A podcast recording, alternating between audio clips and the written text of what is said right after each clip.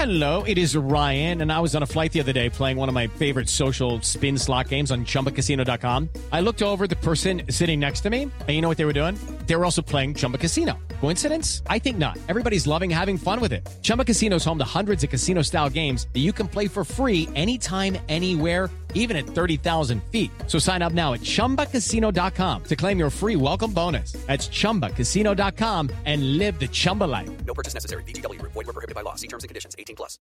With the Lucky Land slots, you can get lucky just about anywhere.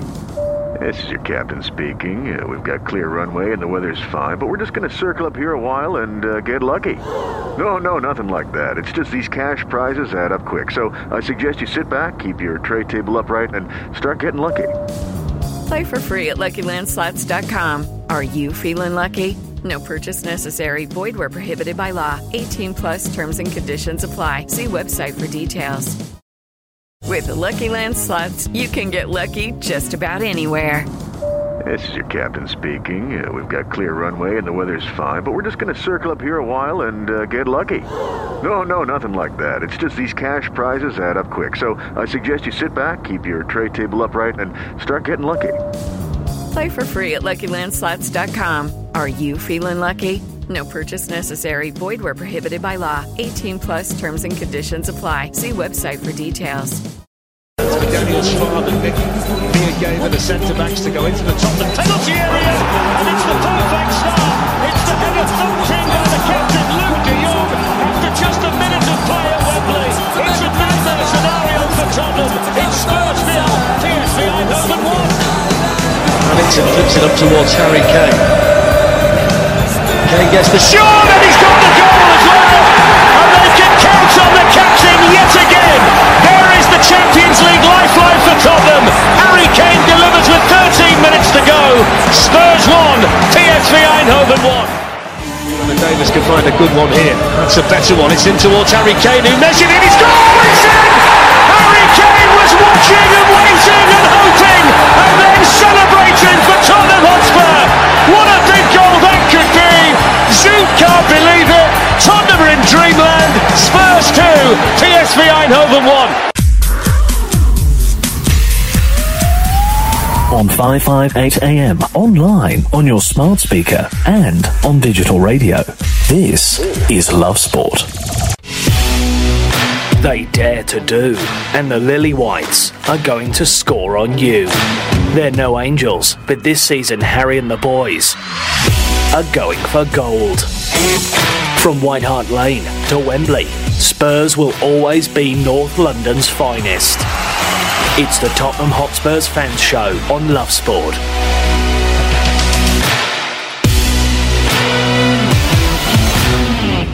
Ossie's going to Wembley, his knees. Come on, you Spurs, come on, you Spurs. Ossie's going to Wembley, his knees. Come on, you Spurs, come on, you Spurs.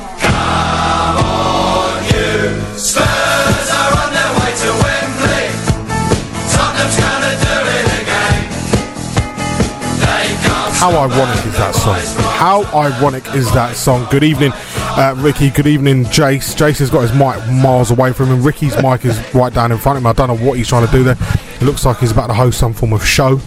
And uh, Lee McQueen's in the building as well. You get me. Yeah, tanned up, loving life. I'm loving it, mate. Honestly, Let's get these rocking the beard well. I'm rocking the beard, man. I'm, I've got the beard. out. Of uh, it's Movember, so I thought, why not get involved and uh, you know make an awareness campaign for Mo- Movember and also look sexy whilst doing it.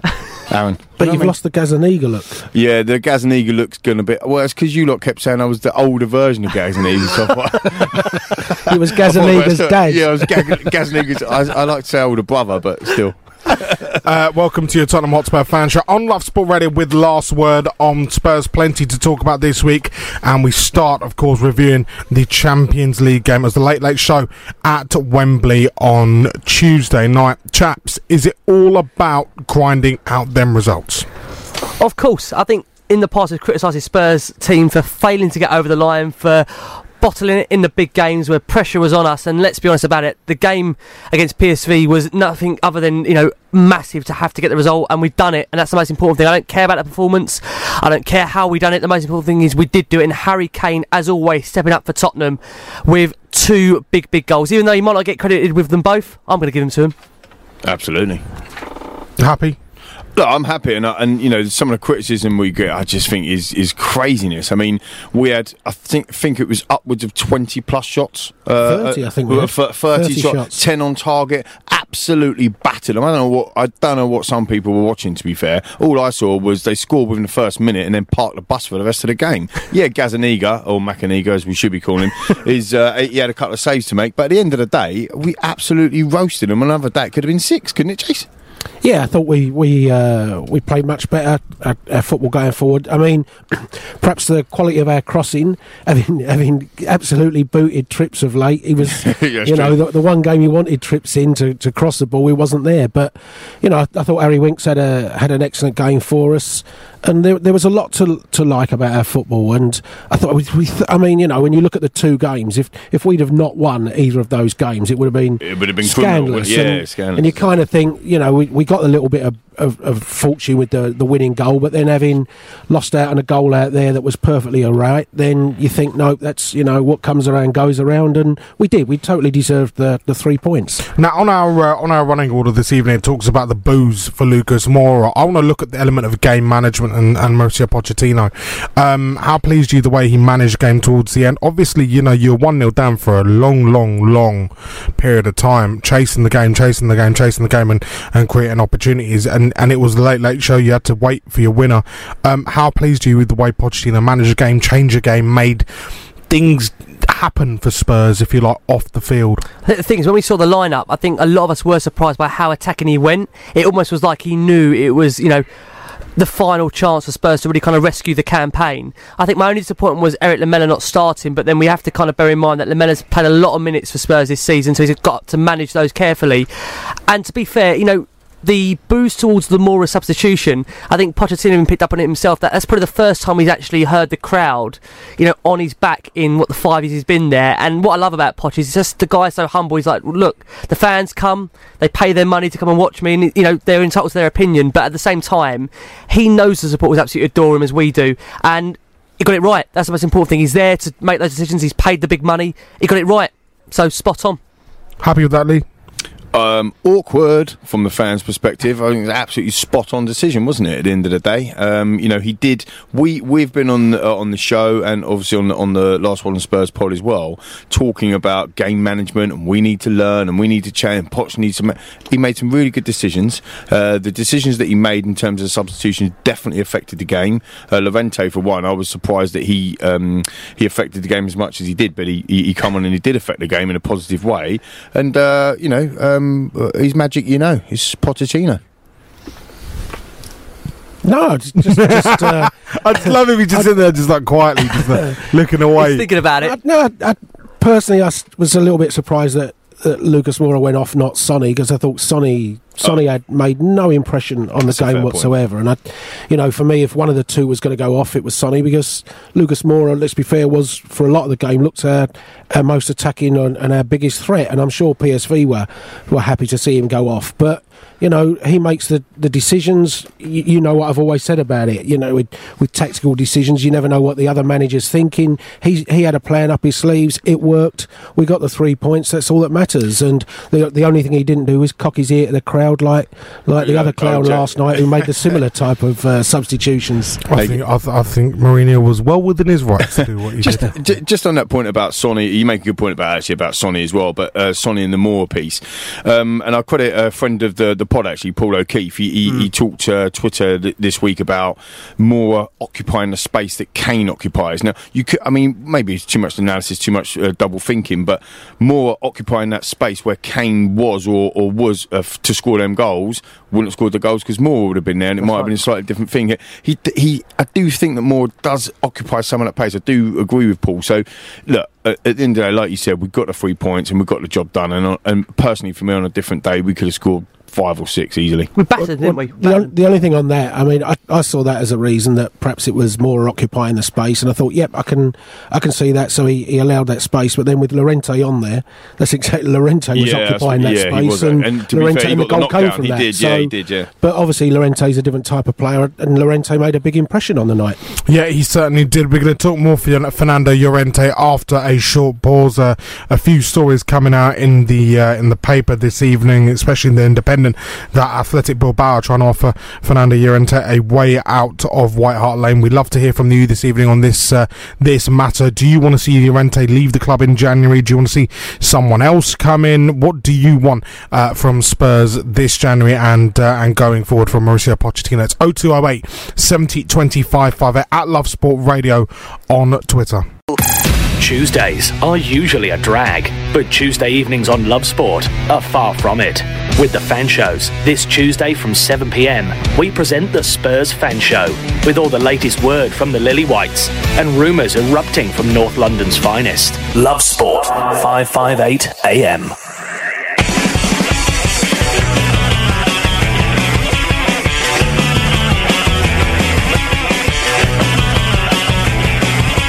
One less than Harry, Harry and Poch, the, the two main people to sign and sign on contracts with the club. Nothing's changed. Because our manager and chairman don't say a lot, everyone has to make it up. So what I'm saying is, get on with what it is. The fans are fine, by the way. They moan a little bit. All fans moan. All fans moan. Don't worry about it. They may moan when you're successful.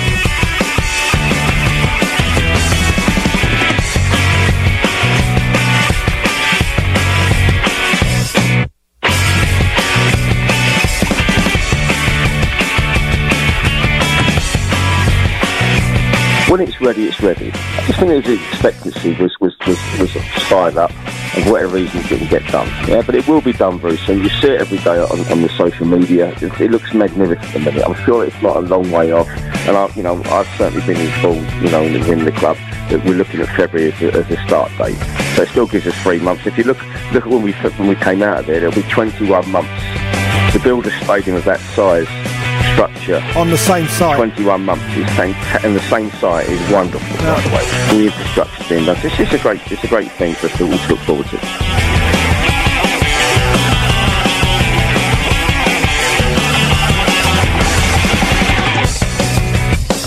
Yeah, former Spurs man Paul Miller on Ian Stone's Comedy Breakfast, uh, where he spoke to Ian and Paul Mortimer. Mort is back tomorrow morning from 6.30 with former Watford and Brentford goalkeeper Richard Lee. Do join them on that one. Let's have a look at some of the papers this evening. Quite a baffling story coming out about Advertising Standards Authority after Arsenal fans have complained about Tottenham's club stadium claims. We'll be talking about that a little bit later on. Are you, are you? Are you quite alright there? oh, sorry. He's been just- back I was looking literally at the 14, 15 minutes. I was looking at the new stadium there, and it, and it just got a bit of the best of me. It looks amazing. Anyway, uh, Fernando Llorente has reiterated his desire to leave Tottenham for uh, La Liga. return. that one by Joe Christian in the Evening Standard, uh, which says that uh, well, he Fernando Llorente has said he would jump now the chance to return to Spain after struggling to hold down a first team starting spot. He played for, of course, Athletic Bilbao and Sevilla before moving to the Premier League with Swansea. He's revealed he would love to go back to Spain. He's been limited to just 18 Premier League appearances since arriving in North London. Has been used off the bench by Mauricio Pochettino in recent weeks. What do you make of this story? Fernando Llorente obviously just wanting out. He's frustrated at the fact that he isn't going to get a starting. But is he good enough for Spurs? Do you know what the funny thing is, Aaron? I'll be honest with you. When we discussed Llorente on this show, maybe, and I'm guilty of this myself, I don't give the guy enough credit for you know the stats out there. You know, he started 11 games, scored five goals, made two assists. You know, minutes played. I think he's played around 1,226 minutes, equating to around 12 and a half games. And I think the argument is, and Jason, me and you have debated this many times that maybe with Spurs we don't always play to the guy's advantage. You know, when he does come onto the field, we should be putting balls in the box for him to, you know, get on the end of headers from crosses. But we don't seem to play that way. When Llorente, when Llorente comes on, we seem to drill the ball, the ball low into the box, Lee. Do you get my point? Hundred percent. We've said it before, and you know, there's the whole Plan A, Plan B situation. You've got Llorente coming on as a Plan B, inverted commas. Then ultimately, um, play to his strengths, and we don't seem to do that. And uh, maybe that's down to the philosophy and the beliefs, and the still plan out. But the, at the end of the day, I think you, well, you saw it the other night against PSV. You know, I'm not saying it was necessarily a long ball into the box, but it was kind of a long ball into the box, and he had a knockdown, and we and we score.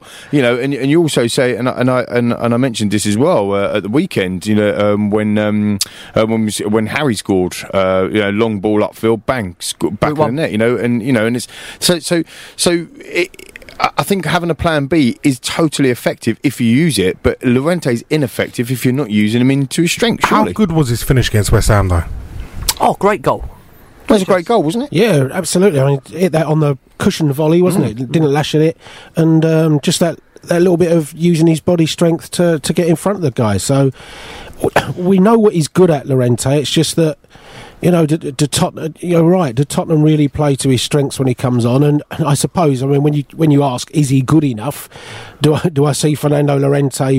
And in the event that Harry Kane was injured for 20 games, we're far more likely to still go with Son up front than we are with with Fernando Llorente. Uh, uh, so- sorry, No, um, on, ju- go on. just on that point, I think that's that's uh, uh, absolutely spot on. And and the thing with that is, how many times have we heard and we know as fans, and you heard in the um, you know in, in the in the football arena, if you like, that strikers play with confidence, and you've got to have confidence to play well. And how are you going to have confidence when you know you're the second striker, yet he won't play you when Harry Kane's injured because he'll play somebody else instead, um, who who isn't almost a main striker, Rick? Do you know what I mean? Agreed. And the argument again is comes on, affects the game the other night, Yeah. and he's most likely going to be back on the bench again. Well, uh, if he's Palace. lucky, if, he's lucky. That's if he's lucky. You're right. Yeah. That's if he's lucky.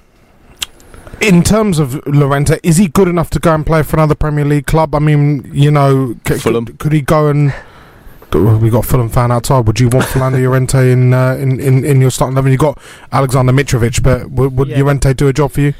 I I don't think he would displace Mitrovic from the side, but I mean anything's better than a Bubakar Kamara off the bench. That's very true. That's very true. So Um, even for, even Fulham wouldn't have him starting line up. To be fair, Aaron. So that probably tells you. All, Is he, is he not, need is to he know. not good enough for the Huddersfield Premier would- we'll get a game. Oh, come on, yeah, you know what I'm talking on, about. Is he, is fair he good enough. enough for a top eight, top ten No, team? no, no, of course No, not. No, no. no. Maybe West Ham. Oh no, sorry, you said top eight.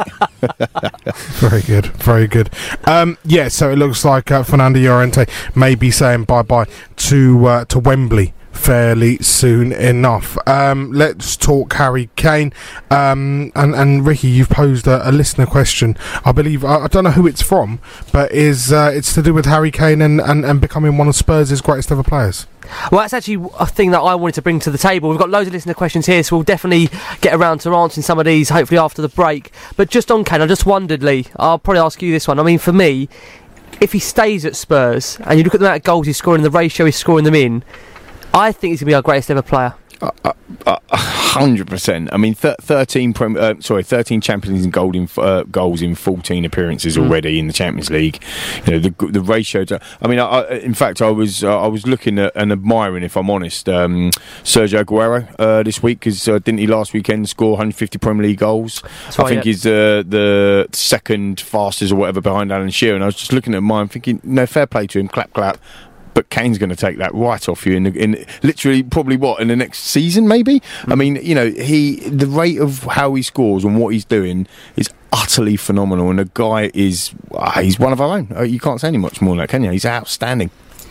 For me, it's it's a difficult one. He'll go on to be our great, certainly the greatest player that we'll have ever seen, possibly. But I think those that, that saw that double side will will never divert from Mm. Dave Mackay being our greatest player and the, the likes of Danny Blanchflowers and those. So, you know, f- but football's entirely different era. I don't think you can ever compare one to the other.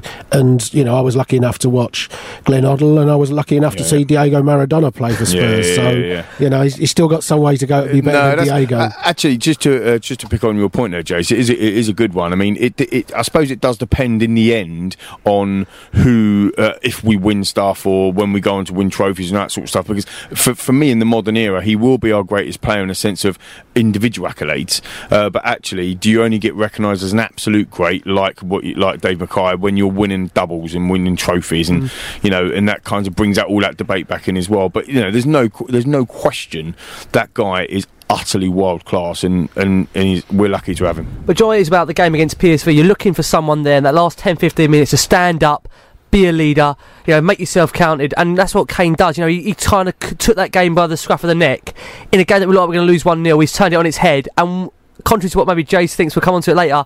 I still think we have a fighting chance. Just we're alive and Yeah, kicking. yeah, yeah. We are alive and kicking. I say, ju- again, just going back to that, that whole Kane thing. Do you know what struck me? I don't know if uh, our listeners agree or, or you guys agree as well. Is that now when Kane scores, it's almost like, oh yeah, he, he- scored. Do, do you get what I mean? Like a couple of seasons ago, in the 16, 15, 16 season, when Kane scored, you had the whole team running after him. It was like, oh my, uh, it was amazing. It was, but now it's kind of like. Oh, Just yeah, it's just what he it? Yeah, it's just Yeah. expected. Total The ex- expectancy it's totally. score. Yeah, it really is, and it wasn't a surprise that. I, the PSV game for me was one of them games where I wasn't worried about winning because I knew that we would. Like I just knew that we would score. We, we had so much a, a chance of the ball, and it was just inevitable that, that it was Kane that done it. The surprise for him was that was the reaction to the goal that he wasn't trying to g everyone up to to say right come on let's go he was actually trying to calm everyone down He like was we've now wasn't got time Yeah. we've got time don't don't panic balls don't just hit and hope balls let's play our way through you could see him calming everyone down And don't- don't- that was important don't concede straight away after don't scoring. That's another one. Isn't I mean, it? I had my question marks over over Harry Kane in the summer when he was sort of named England captain, was was charged with leading the club. But after watching, you know, these tunnel cams Mm. and whatnot, where you get a fascinating insight into things, I really like him. You really like him as a person. You think, you know what, he, he's a good leader. He's just a lovely guy, and on and off the pitch, he's just such. It looks like such a sound guy. He's a family man. He's you know got got- got kids, hasn't he now? And Got he's, two, he's, yeah. he's married. And I just think you look at Kane. He's just for me the perfect footballer. If you if you you know eulogise and you look at someone who you want to kind of look up to, and you think a perfect footballer, Harry Kane just is that person. Would you agree with that? Well, with maybe Gazaniga's head. Or eyes. Or eyes. Gazaniga's eyes. Go on, Rick. Jace Chase will still be saying Dave Mackay, won't you? Dave Mackay was a real role Eric, model, Eric mate. the Viking, pal. Eric the Viking.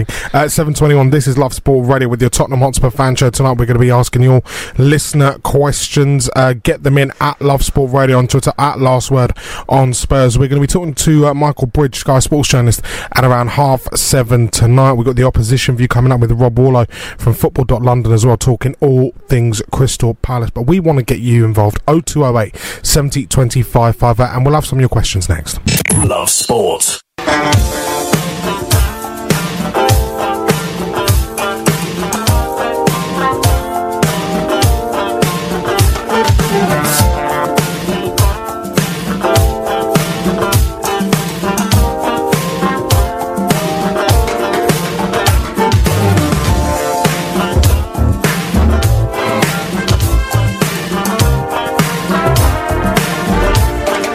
Yeah, this tune has got uh, has got Lee with the old pelvic thrust. How much thrust. have we missed him in the in the studio dancing? The pelvic thrust. We've got some we've got some pelvic thrust mixed in with a bit of shaky wakey, you know? I mean, look, it's not quite Friday or Saturday night, but you know that's very, very hot. It's getting a bit hot under the collar in It here. is, mate.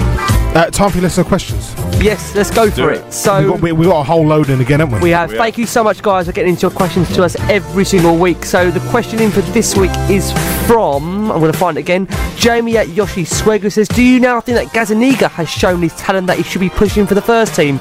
Maybe starting with the easier Premier League games to keep Hugo on his toes." Well, I think Gazaniga's shown, isn't he, that um, he's giving Hugo some real competition. I'm not too sure for me yet if he's ready to be an established number one. But I mean, if he keeps up the form he's on at the moment, it's hard to kind of disagree that he um, he'll keep on pushing Hugo for sure, and he's definitely going to be the club's now number two. Yeah, I think so. He's he's uh, he's established himself over Vorm. Vorm apparently threw a bit of a strop the other night. I Vorm, thought, didn't he? sitting on I- the bench. So I heard he was fed up sitting Yeah, on the bench, that's right. and well, you know, you're sitting on the bench for a reason. You're not good enough, so that's that's why. um, but yeah, Gazaniga's Gazaniga's come in, done done what he was needed to do. So apart from the Cruyff turn that I didn't enjoy too much, I have to Oh. say. Yeah, yeah, that was was a gonna bit say, worrying. But Hugo At would least he nailed never. it. Hugo would never try that. No, he tried it in a World Cup final, Hugo. Uh, do you know what? It's a I, place I, to try I think we're missing eccentricity from keepers. But that's the thing. You know, like back in the day, Bruce the fir- well, forget that, mate. Schmeichs, Fabian Barthez was was was key for it. You know, and that's part of the reason I absolutely loved him. Is uh, oh, where's the bed gone? Jack it up a bit. Lee wants to still dance. Come on, don't, still don't, dancing. I don't be shy. whenever, Don't, be shy. about that. Bring it up a bit. That's ah, lovely. The Fabian Barthez. He- Fabian he, Barthez. was just rubbish, though, wasn't he? No, he went Ian Walker Oh, But Ian the Walker would smile when he conceded. and just push his hair back a bit. What was bit. that about? Push his hair back a But bit. why would you smile when you Great concede? goalkeeping. Great goalkeeping. He had that terrible shirt, that blue and orange striped one. got Hewlett it. Packard pony. Do you remember it? It was, mate. It's a bit like your trainers today, son. Look, We're all looking at it was Aaron's like shirt. Ian Wrong with my Walker's shirt, trainers, mate. That is, They weren't pony, but they look like uh, Ian Walker's shirt. Pony was the brand. Lee. Let's get back to listeners' questions. We've got so many to get through, so just having a quick look. I've got a perfect one here uh, from Mon- Monroe at 1320 in Columbus. Is Sonny back in the starting 11 for good? I always think at uh, Tottenham is better off with him on the pitch. Um, I know what you think, guys, but I think again it's a nurturing piece because we've got another question in from uh, uh, from from Willie. Uh, hello, Willie. Um, is that Po- is it Poch using Son sparingly because he looks excellent at the ball? But again, it's that sparingly they're using him because they're bringing him back in slowly as they can. And people say about depth of squad, but we can afford to almost do that nowadays, uh, can't we, guys? Because we've got the Moura, Lamela's being so fantastic, Eriksen, Dele Alli coming back into the side. So I think sparingly and, and using Son, I want to see him in the starting eleven. He's good enough to be, but he just needs to probably get his fitness levels back. I agree. I think Sonny's just going through that form at the moment. He's still trying to find his feet. Let's not forget he was away in those Asian games. I think Yeah, took, exactly. He took a lot out of them, Jace, didn't he? Those Asian yeah, games. I, I think emotionally and, and mentally as much as anything else. But uh, and he'll he'll probably he may well go again in January. Let's be fair. So uh, because it's Asian Cup time, so we just need that Sonny to get back Again? to his consistent. Yeah, Asian Cup, not blimey. Asian Games, Asian Cup. Blimey, This is a bit more like the Euros for for Asia rather yeah, than yeah, yeah. the Olympics for Asia type of thing. But um, yeah, he needs that consistency back. But we saw glimpses of it. Well, more than glimpses of it at West Ham, didn't we? And We you did. thought that that's the Sonny we want in the side. Was Exactly. strange thing at Wolves, wasn't it? Came Well, on in the second minute, went off after what Uh, again, sixty but minutes. he did. But, again, that was a fitness thing. That's presumably to keep it, him it for that. was. I think he got an assist again at at Wolves as well, didn't he? I think he, Yeah, he took certainly up an involved as well. goals. So you know he's always in and around his energy. And look, all you've got to do is get get a picture of him. I think I saw this on Twitter. Get a picture of Sonny smiling. It always makes you smile. It, it does brighten It up my day. does. It two winners against my day, Palace. to be fair. Yeah, yeah. Two winners against yeah, Palace with yeah. Palace to come at the weekend. I'm, so- Fantastic. I, I'm a listener slash contributor, and I have a question. Can I still ask my question? You can Yeah, go on. Yeah. Uh, what's the latest on Mousa Dembele's ankle? January. It's not Jan- good, yeah, is not it? good at all. Not good. Latest update. Did not look good, did January. he? Yeah. Did No. not look good. Yeah, No. six. I think he's out six weeks, and Yeah. yeah. came back January. It was definitely ligaments that were torn in the ankle, so it's going to be a lot of work for for Harry Winks to get through. And uh, again, I know uh, we're talking about listen, listeners' questions, but and we'll probably talk about uh, Winks a bit later. But he's even playing a deeper, deeper line midfield role now, isn't he? Because of the the Wanyamas and Eric Diers have been out, and now Dembele's out as well. It's tough, tough spell. Step And- up, Moussa Sissoko. Well, exactly. It's a case of if It is. people are tweeting out why is Moussa Sissoko playing, That's that's, the obvious reason. Um, I think we've got time for one more question if you want to ask it. more. Yeah, I've got one from Mark Butcher here. Thought the better team deserved the win, especially after what happened in Holland. My issue is fullbacks, how they've become a real issue of concern. We're costing us goals and unsettling the central defenders, and also they can't cross the ball the whole game. But I, I saw Ricky's tweet about that the other day about the fullbacks. Yeah, I mean, like I say, I made my point there. I just don't think Spurs have ever progressed from when we had Danny Rose in that 15 16 season and Kyle Walker. I know Kyle Walker had a brain fart. And do you know the reason why Lee's smiling? I don't think Lee remembers your first show you ever did with me, Lee. Mm. You said about Walker, do you remember me saying you were concerned about him going and how we're going to fill that void? And here we are, two, three seasons on. Yeah. We still haven't, void, we still haven't filled the void, Jace, have we? No, not at all. And every single one of our fullbacks is a pro. I mean, Tripp's display at Wolves was was absolutely disgraceful, despite his assist. Aurier, I mean, he, he had one of those brain moments, didn't he, where he de- decided he'd allow the ball to go out for a corner. Just, just. thought, It is Aurier. What is he, It doing? is so. he also tried a nutmeg on a defender on the edge of the box, but got away with it. But uh, yeah, the quality of crossing from from him, and yet, all right, we eventually score from Davies's cross, but none of our four fullbacks are anywhere near good enough for what we what we really need them to be. And I mean, the, the best pair for me at the moment is Robertson and Alexander Arnold, who both look terrific fullbacks. Hey, nothing wrong with the Veterans Club of Valencia and Young. just, ju- it's, it's really weird actually on the fullback scenario because I've got a bit of a theory. It's not just on the fullbacks, but when we when we look at Pochettino, and we've we've constantly said this before on this show and on the pod as well, and we've talked about it through through, through Twitter, listeners' questions about the the ability for Pochettino to get the best fullbacks, turn Ben Davies into you know a fantastic fullback. If you actually look at Ben Davies's stats, they're very very strong, very strong, even from this season as well. And actually, Poch come out this week and talked about how well Ben Davies has a- actually played. Um, I, I think he's obviously trying to protect the player there. But my theory is this. In the games that we've played, this might be and this might be a shock to to, to, uh, to you guys and the listeners. We've only actually played the same back five or the same personnel in the back five once. That's a problem, though, isn't it? That That's is the problem. It Yeah, is it's- constant. It's not You need it's- consistency, don't you? it- a hundred percent. You know, think about this. We've now got Toby and Davinson playing together. None of them are left-sided centre backs. Mm. That is going to have an unbalancing situation with with either of your fullbacks. You know, so, sorry, you've got Trippier, who's been brilliant last year, got into the England squad, all that sort of stuff. Blah blah blah blah blah. Playing alongside somebody different to who he's now playing alongside. The whole season last year is playing alongside Davinson. So, uh, and all of a sudden now Davinson's uh, is moved across. Jan, the left-sided centre back's injured. You've got Davies coming in, who's who's been uncertain. There's been so many changes. We've had, I've said it before on Now the show. throwing different goalkeepers. And now we're throwing different goalkeepers, James. We've had three different Breaking goalkeepers all up play for us. constantly, so, yeah. So, so when you look at that as a defensive unit, that has to be something to do with it. Consistency, confidence. It's the, it's the two C's here. We'll think of another one. But you know, it is it is a you know it is a consistent piece. If we can get the guys back fit. Then the, and and getting them playing in the right way. He's switched from a, a back four to a back three. The fullback, you know, you could argue that Trippier suits uh, um, uh, uh, playing with a back three because ultimately you don't have to defend, and we don't want him to defend. You know, we talk about Ore not being able to cross. We can't have it both ways because when Trippier's on the ball, he can cross fantastically. I mean, the ball that you put in for Moura. Moura's head at the um, at the weekend was absolutely outstanding. Um, so you know, you look at all of them factors, and that that's the reason why I think it's not just an individual; it's a collective. I, j- this is such an outsider thing to say, um, and you, you may disagree. You, you may agree with me. If they get relegated, and I think they will, uh, I'd go for Ber- I'll go for Bertrand at Southampton. It's a good, yeah, I, I agree. really like him. good fullback.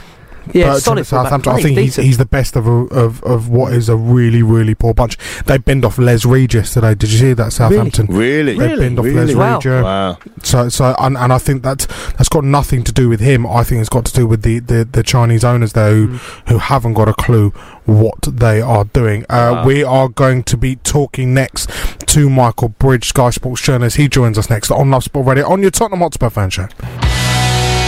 This is Love Sport. Yeah, this is Love Sport Radio with last word on Spurs. Let's cross over and talk to now Sky Sports journalist Michael Bridge. Michael, good evening. Good evening. How are you, pal? You well? Uh, yeah, I'm very good, thank you. How are you? Yeah, not bad, not bad. I'm here with uh, Ricky, Jace, and Lee. Um, How you doing, Mike? You all right? Mike. No. sorry, mate. Sorry, I've, I've chucked you right in it. Um, first and foremost, l- let's let's talk about the win against PSV. Spurs showing that you know they can win, win, win ugly if you like. They can they can grit down and, and, and grab a result uh, at the death if need be. To be honest with you, I think they've won ugly all season. You know, it's it's the Spurs we've not really seen. They've not. Um, someone asked me in the week who's my player of the year so far, and I'm scratching my head to be honest. So um, you know, they're not playing brilliant on the pitch, but they're getting results. Um, it was a must-win game against PSV. The real killer for me was when Inter scored. So it, it, it's, it killed my enthusiasm. So when Harry Kane scored, I wouldn't, wasn't cheering as much as I would have done. But even so, it was a good comeback. It was a difficult game because PSV got the got the early goal. Um, and it's, it's funny, really. They, they dominated PSV for both games, and they've only got one extra goal to show for it. So, uh, you know, I'm looking at this Champions League campaign with huge frustration. It, there's, there's, a, there's some excitement going into the last two games, sure. Got, they know what they've got to do now. But it will be one of the the great stories if Spurs can pull it off because it's it's a real tough ask. Got to ask you, Mike. Ricky, how you doing? You well? Hello, mate. Hello. Yeah, good, mate. Thank you. Good, good. Mike, what do you make of our start into games in the Champions League? We just seem to not be there at the ready in terms of switching off. Do you think, what do you put it down to? Because you think players, from going at the kick-off, that should be when they're most clued up and switched on. Yeah, it seems to be the start and end now, doesn't it? Because like Inter Milan, um, if we were at the Inter Milan game, I was really taken aback by the crowd because they've had poor crowds over the last few years Inter Milan, and they had a full house for that game. and They're really up for it, which I think we were taken aback by that. And it was the last few minutes at PSV and Inter that were really annoyed me. Um, do you know what? At the moment, it's tough because when you're in the Europa League, you play Thursday, Sunday. So the Thursday seems to be, sorry, the Sunday seems to be the real slog, and players need to wake up. We seem to have it on the other way around in the Champions League that we've just played like a real tough Saturday match, and then we can get a Tuesday game, and they do come along so quick. And you know the squad is stretching. The injuries are coming on now. There's been a lot of injuries, a lot of tired players, and it's just been a, it's just been one of those campaigns so far. I, I don't think there's anything too much to worry about in the sense of slow starts in the in the Champions League. I just think there's there's been errors throughout the season so far, and I just think in the Champions League you, you, you don't get away with them as much as you do in the Premier League because in the Premier League the six is really pulling away now. Like like I think I said to you, you and the guys a, a few months back. Did yeah on the show, Mike? Yeah, so you mentioned that. Yeah. Jace, what do you think? Yeah, I just you know, but it is, isn't it? It's one minute v Barcelona, one minute v PSV. Don't forget, Liverpool scored inside a minute against us at Wembley, but it was just about ruled off for offside. City were what one 0 up in what four minutes? That's right. Yeah, we saw it last year, didn't we? Juve in the in the game in Turin were scored in the opening minute. I think Sane hit the post in the opening minute at Wembley last season. I mean, you know, for one minute, it's it's ridiculous how we're we seemingly so open in that very first minute of games. And okay, this is a corner, but the fact that we were open straight up down the side and concede a corner in the first minute, we're, we're instantly on the back foot, and you know that shouldn't be happening. That's for sure. Would you make Mike? You know the fullbacks at the moment. I don't know if you. I, I tweeted a couple of days ago that for me, I don't think Spurs have actually ever kind of recovered from losing that Danny Rose of 15-16. Obviously, we hope he can get back to those standards, and obviously Kyle Walker. What What do you make of the current fullback situation at Spurs? Would that be an area that you hope the club may look to improve in the upcoming windows? Absolutely, yeah. I mean, when you lose the Rose and Walker of those years, I mean, I mean, if you Walker, Toby, Jan Vertonghen, Danny Rose, it's, you'd say championship winning back four. It was so good. You can see why we we went so close with that back four. And you know, I, I don't want to pick on. I hate picking individuals. I really do because I think they're all so likable. But let's no one no one should be comparing Kieran Trippier and, and, and Kyle Walker. I mean, I mean, Kieran's had a bad, bad month, I think, uh, and it, it's hard because now he's back in the England squad, and again, no rest, no rest. Eric Dier's in today, I noticed. No rest. Dele Alli, no rest. And I'm, I'm getting a bit concerned now. Uh, and I, while I'm proud of these players, I'm, I, w- I do wonder whether Sir Alex Ferguson would accept this. I mean, it's it's a wait and see job, granted, because you never know. You know, the likes of um, Eric Dier and Dele might have to pull out this week. But I'm starting to get a bit concerned about these games. Uh, Kieran Trippier's making mistakes. He's really poor at Wolves. I, yeah, for, it's unfair he got criticised. I'd probably blame Kieran for the first penalty incident. And then Manchester City, it was no man's land. It just the problem we've got as well is that I can't look at Serge Aurier and say just stick him in for a few games because he worries me. Kyle Walker Peters is very consistent, but I, at the end of the day, Mauricio sees them a lot more than us. Mm-hmm. So I can't say it's a disgrace that Kyle Walker Peters isn't starting in certain games because I don't see him in training. He might be doing things that where Poch said that guy's not ready yet. So I can't sta sit here and say he has to start playing. But it is becoming a bit of a concern. And it's a, last season, last game of the season, it was a bit of a crazy game, admittedly, but on that Wembley pitch, you saw that you saw the bit of the old Danny Rose in that game. Did. That was a mm. Danny Rose saying, "I've got a World Cup coming up." He was absolutely outstanding. And in our system, and in any system now, you need a, a rapid fullback. So that is somewhere I would. I mean, as I said before to Ricky, central midfield. They should have got. They should have sorted True, that out true. in summer, and they didn't. They, they're bound to do it again because. I wouldn't surprise me if Dembele's played his last game for the club. I, I, I'll go that. I'll go that far Really? because that, that's a bad injury, um, and you don't know what might happen in January. But the fullback system does situation does need to be addressed. I, think it's remarkable how well we do really when we when we lose players like Walker. We don't give Poch enough credit, do we, sometimes, Mike, for how he's coping No. with his squad. Under the pressure he's No. under, no stadium, multiple injuries, players back from a World Cup. It's incredible, isn't it, the job he's doing? I said, I think I said, I've been saying to people as well, if they get in the top four this season, it's arguably better than when they finished third last season at Wembley and even second the year before. The uncertainty, it's amazing. You know, it sounds as if we're in a crisis when you listen to It's cra- it's crazy, isn't it? It totally does. It But- feels like yeah, doesn't and the club, the club are fourth at the moment. Now, admittedly, I know I, I, I did think everyone went a bit over the top on Arsenal's wins, but on the flip side, they probably would have lost one or two last season. They've got that energy back. They've got a bit of drive back, which is fine. So they, they, they are a contender. People wrote off Man U the other week after losing to West Ham. Nonsense. They'll be in with it. So it's tough for Spurs. I, I know people are divided about the Europa League, but I do think if Tottenham come third, which I think they will in the Champions League, if I'm being realistic, that means there's a lot of games after Christmas. and I do wonder, because I want to see Tottenham forgetting that poster which has gone round all, all London. I do want to see Tottenham play in that new stadium in the Champions League. I don't want to see them play FC Spartak Blogger Dynamo Donuts. next year. Yeah, exactly. Uh, so I want. I Hey, think lots more Spartak are giving Rangers a good game tonight, I'll have you know, pal. well, I, I am actually watching that game. Yeah. So I mean, so the prop. The, I would like to see Spurs in the Champions League. I know there's been a trophy a trophy row. I just think at the moment, I'm being realistic. I think the Europa League campaign for Tottenham this season could really stretch them, and it might have a detrimental effect on the league. Okay, that's just my opinion. People want to mm. go for everything. That's fine. That's that's your opinion. But after Christmas, the games come thick and fast.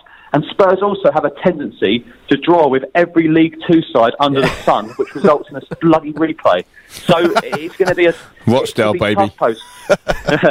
so yeah, Newport. Exactly. So it could be it could be a tough tough tough uh, second half of the season. But it, that's me. Look, I'm going. Look, I'm, I'm going gloomy again. No, wanna you don't mean to, Mike. We know what you, know, mean. I- you know, yeah. yeah, I mean, I'm still proud of them, you know, and it's been good so far. Given what- everything what we have to endure on, online, you'd think they're 16th, wouldn't you? I know.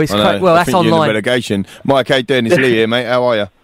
Hi, mate. Yeah, good, yeah, thank you. good, good. I just want to pick up on the point you mentioned about the fullbacks and stuff like that. I just said uh, on air just before you came on about kind of how many times this season. I know we're talking kind of Champions League as well, but in the Premier League alone, we he's actually only fielded the same combination of a back four stroke five once. Every other time it's been changed because of all of the points you've just made. So, so do you think that's having a knock on effect on the fullbacks' um, uh, performances as well? I, I, I think so. I think you know, you every def- I think more more than any position, if you want to get a rhythm, it'd be at the back. Mm. Um, you know, we've been unlucky. Vertonghen's out. I think everyone forgets sometimes get how good and consistent Jan Vertonghen is when we've gone through the whole Toby situation last few years. Toby, when fit, for me, is the best. But Jan Vertonghen, in all the years he's been at Tottenham, has, has, has rarely ever made a mistake. And maybe we've we've not really appreciated him enough at Tottenham and how good he actually is. Because as much as I like Davinson Sanchez, and we know Poch does, there's still a little ricket in him, which is understandable. So if you know, Wolves when he come on Wolves last weekend, for for example, Yeah, I mean that could have been another penalty, couldn't it? Yeah, But, but I, I, see, me personally, I'm not. I'm never keen on bringing on defenders late in the game. I think it takes them a long Yeah. time to warm up. I agree. But that's just my opinion. No, So- I, I, I agree with that. And and the point you make about um, uh, Jan as well. I mean, we we've said so many times the Rolls Royce of a defender. And actually, when uh, when you pick out the the back four that you mentioned before with Danny Rose and uh, Walker, with Jan and Toby at the back, I think we had the best defensive record in the Premier League that year. I, I think from, from from memory. When when you look at Jan last year, he started to step out so much more as well and kind of read the game. He was on the front foot. I remember actually watching it on MNF. Um, la- I think it was the last season, season before, and, and Carragher done a big uh, big piece on how Jan was always kind of on the front foot rather than being on the back foot in this in the uh, as a central defender, and, and half make a difference. And actually now we've lost him, and we've lost that element of it as well. Toby's playing in an area that you don't really want to play in on the left hand side or on the right hand side because of we haven't got a left sided central defender. So that's going to have to um, be compensated on the fullback side of things. I've- well, the other thing I've always said about Jan is that he knows where to make a foul. Yeah, It's- that's true, It's, actually. it's He's- part of his game that, that nobody really picks Game up management on, we but, talk about. But he knows where and when he can make a foul and get away with it, and just break the rhythm up. And you know that's been called into question, uh, not question, hasn't it? It's been a subject of discussion with Fernandinho. Yeah, yeah, it's true. Yeah. I, I think it's also worth mentioning as well the fact that Spurs have played with three different goalkeepers this season. Yeah, we did- yeah, And- yeah, and- exactly, and- Mike, you know, yeah, and- spot on. and- and- and under Pochettino, you know, he likes his goalkeeper to, to play with the ball at the back. Now, as much as I love Gazaniga, he doesn't really seem too confident yet of playing the ball at the back. What about that Cruyff turn, Mike? You not enjoy that? Ah, yeah, yeah, that's fantastic. That's, that's, that's a gift all day long, isn't it? But I mean, that, but but he he is getting used to that system as well. Um, the fans love him, and I, you know, we, no no surprise, he's done fantastic. But they are used to Hugo Lloris, so if you change your goalkeeper as well, again the defence they just they're get, having to get used to this the, the, a new goalkeeper at the back. so again, I don't want to be too critical of any individual because it is tough, and then and you're trying to work out a system on the training field. But you're playing Saturday, you, you, you either have a warm down Sunday or you have a rest. Then on the Monday, you might be flying to Italy or, or, or Holland. So it's tough. Um, so I, I say I don't want to be overly critical, but and in, and in fact, I, I, I give them full credit for the way that they stood in the League Cup. Um, They had a fighting chance in the Champions League. They've had a few errors, and, and in, in the Premier League, they've been pretty consistent. Mike, looking ahead to the game at the uh, the weekend, Crystal Palace at Selhurst Park, is that a potential banana skin in your uh, in your opinion, or do you expect Spurs to be beating them uh, pretty convincingly? I think it's a really, really tough game. Uh, I mean, I, I do a lot of work for Crystal Palace uh, for Sky, and uh, you know I go down there quite a lot. Now, the only thing I, I think will be in Tottenham's favour. They've Palace fans have got a dispute with the club at the moment. Got- If you remember, they have that sort of singing section where it's a bit like the Bundesliga, where they just stand up and The bounce. That- Holmesdale Fanatics. yeah, that's the one. That that's gone this season, and and I'm not saying that that is the reason, but they, Palace First Park's been really quiet this season, which I'm not used to, um, and their home form's been poor. The things I'd say about Crystal Palace, they lack a real striker. Benteke's still injured. Sorloth isn't good enough, and they're really over reliant on Wilfried Zaha. If Tottenham keep Wilfried Zaha quiet, Tottenham win. That's that's that's how much I rate Wilfried Zaha. Um, but it's a tough game. It's, it's, it's on TV for a reason. It's a Saturday night game. They'll be up for it. So it, it's a tough game. It's under However- the lights, isn't it, Mike? To be fair, and that's one Oh, of the things yeah. under lights at Selhurst. Park's Ev- tough. Everyone will love to go. Everyone loves a sort of like, a you know, everyone's been to the pub, had a few drinks. It, Yeah, you know, and Tottenham will do very well to get three points. A scrappy win will do me. But what I was, it sort of goes back to my point earlier. Hugo hasn't You know, been Tot- there. I was it, Tot- Tottenham have won eleven and lost. Uh, sorry, won eight and lost three. Yet a sort of fight between fourth and fifth. A few years ago, that'd be sort of maybe in second place. So, you know, even if you draw that game, you drop points. It's remarkable. I just, I, I, So- ju- can I just interact with you there? Just quick, just quick. I know, I know, I know. We've run out of time a little bit, but uh, just on that, on on how must Liverpool be thinking? Because they're unbeaten and they are playing the football of their lives, and they're going to win the league, and they won it, you know, a month ago, or whatever, as everyone says, or Yeah. whatever it might be. Yet they're still way behind, if you like, Man City in what they're doing. It's just incredible. Man City go just crush teams. It's And yet- mental, isn't it? And yet they've lost two of their Champions League four games and they're top of the group. It's just weird. We love football. Yeah, we all do. Uh, Michael, thank you so much for joining us this evening, pal. Michael Bridges, Sky Sports journalist, there with us. Cheers, Mike. On Cheers, Love Mike. Sport Radio, ten to eight. We'll be back with more Spurs next, and we've got a question off of Twitter. I'm sure we'll be uh, we'll be happy to talk about next. Love sport.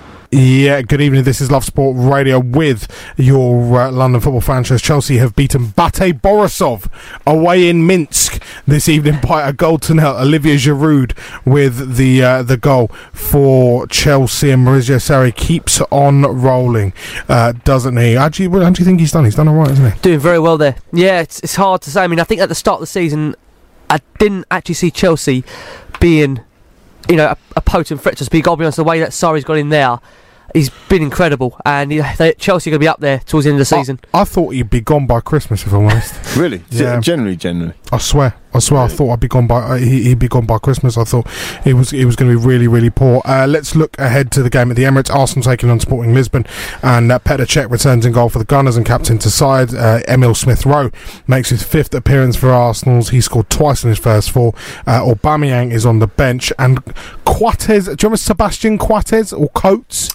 Who's played for Liverpool? that's Yeah, right, centre yeah. half, Sunderland. Sunderland, yeah, Yep. centre half. Yeah, uh, no mobility Quates. Uh, him, he starts for Sporting Lisbon, as does Nani. Nanny. He scored a banger or two against Spurs, didn't he? Uh, no, I He don't got that dodgy free kick, didn't he? The- No, no, no, right. no, no. The- There he was- took- that- he took there was that free one kick. at Old Trafford. I think in his second or third game, United hadn't won for That's about right. three games, and he picks the ball up, turns around. I think it must. I can't remember who was in the midfield for Spurs. Um, it might have even been like someone like Luka Modric or something like that. Yeah. He's picked it up, turned it around him, and lummoxed it home from about forty yards And I, out. I remember him taking our free kick and scoring. Yeah, he's going to do a backflip as well afterwards. Everyone's like, He no. always does a backflip, didn't he? Yeah, capoeira. He's a, he's a he's a master of capoeira apparently. Really? Uh, but yeah, Nanning starts for Sporting Lisbon this evening. Arsenal make nine changes. We'll keep you up to date with everything that goes on there. Rangers have lost tonight as well. They've lost uh, by four goals to three. Don Betts is not happy outside. He's a big Rangers fan. Our producer tonight. So yeah, we'll keep you up to date with everything that goes on in the Europa League. We've got three or so minutes. Have we got? Time for a quick question. Yeah, we've on, got one on Twitter. Do you want to use that one, or do you want to go to one? Go to your Twitter one. Let's Go another one. Go Rich. Ryan has tweeted in at Love Sport Radio, a last word on Spurs, saying, listening from the States, love the show and love the pod. Thank you very much, Rich, for that. With midfield injury slash lack of form, Poch put together a very aggressive 11, and they were fantastic. Beyond the back four, do you want to see this type of lineup in big matches going forward? I do, but I think there also has to be a certain. There's got to be a certain way that you style the team because I mean, let's be honest, Jace. That was probably the most attacking lineups I can remember under Pochettino. It was we had was it five attackers on the pitch. You Yeah, have to style your team just also on the basis of what the opposition are going to give you because if you're playing, I don't know, like a Liverpool, I don't think you could go as Well- attacking as that. Well, you got to think. Number one, it was must-win game. Yep. And number two, Dier's not available. Wanyama's not available. You know, you were pretty much down to that has to be the starting line. The only choice was whether you'd have played Lamela or and left Son or Moura off. But other than that, you know, what, what really options were? You had Oliver Skipp on the bench, so That's right. Yep. so you know it was partly forced on him that selection anyway. Uh, look, I think the, the whole attacking piece, I quite like it. Remember, when, remember, let's reminisce for a little while. Do you remember when we had like five up top with uh, with Ossie Ardiles as was the about that manager? was like- was it the famous five? Can we can we can we name them top? We had Sheringham and and Barmby, Dumitrescu. Dumitrescu, and uh, come on, come on, Anderton. We Talk to me. It was. It was them five. Anderson, Barmby, Dumitrescu, Popescu. Klinsmann. Oh, Cox- it was Klin- Klinsmann. oh, Klinsmann, yeah, of course. Popescu was in there, wasn't he, in a, in a holding midfield type role? Um, you know, go for, go all out attack. I mean, I think you know uh, that's what uh, it, it's a difficult one because everyone talks about lack, lack, um, lack of squad depth and so on and so forth. When when everybody fit, and I know they're not, and when everybody's ready to go on song, who do you actually do play? You know, you've got you have got competition places. Sissoko now getting game time, he and he's showing some flashes of you know why why, why we bought him for thirty mm. million quid. There's there's some good play. We've got some really good players in our squad. I think. We haven't mentioned Harry Winks, another great performance, and Winks is showing, as we've said on numerous times on this show, that I think now regular run of games. Look what it's doing for him. He's going to be a top top player for Spurs, and I think yeah, it's going to be pivotal to us in that central midfield for hopefully years to come. We, we was on the show a couple of weeks back, weren't we, talking about Harry Winks, and we weren't quite sure about. Uh, I think Jay sort of said, you know, we need to run a games, needs to run run. games, and he's now getting the run of games. My only thing that I would worry about is is he getting too many games because obviously I, I know it's, I know I don't want to be um, uh, contradicting ourselves, but ultimately because he's had such injuries, you just want to nurse him a little bit more, but he's having to play it. Yeah, plenty more to come in the next hour. We're going to be talking to Rob Warlow of Football.London Plus, talking about that uh, Lucas Moura incident. Is Lucas Moura, wasn't it? Well, Lamela. Lamela, excuse me. Oh, Le- I mean, it wasn't an incident. Bring, it was an incident bringing Moura off, but Lamela with a nudge. there Yeah. you go. The Erik Lamela incident. Not as bad as Sergio Ramos, though. Love Sport, 558 AM. App- uh, approaching 8 o'clock across the country. You tell me what, what? I was going to say, well, we're talking about the um, the Christmas party, weren't we? Yeah, I know. Christmas jumpers. Christmas jumpers, songs, and um, Lee's dancing. Do you know what? I think we should have a piano and everyone should sing football songs. around the piano. Yeah, Can you play a piano? No, I, I wish I could. Chopsticks? No. Come on. We're not singing Spurs going to Wembley. God, I'm sick of talking. Oh, we'll have that Wembley. after the break, won't we? We're not, are we? We'll, we'll, we'll, have, we'll have a nice Spurs. No more number for you Wembley, please.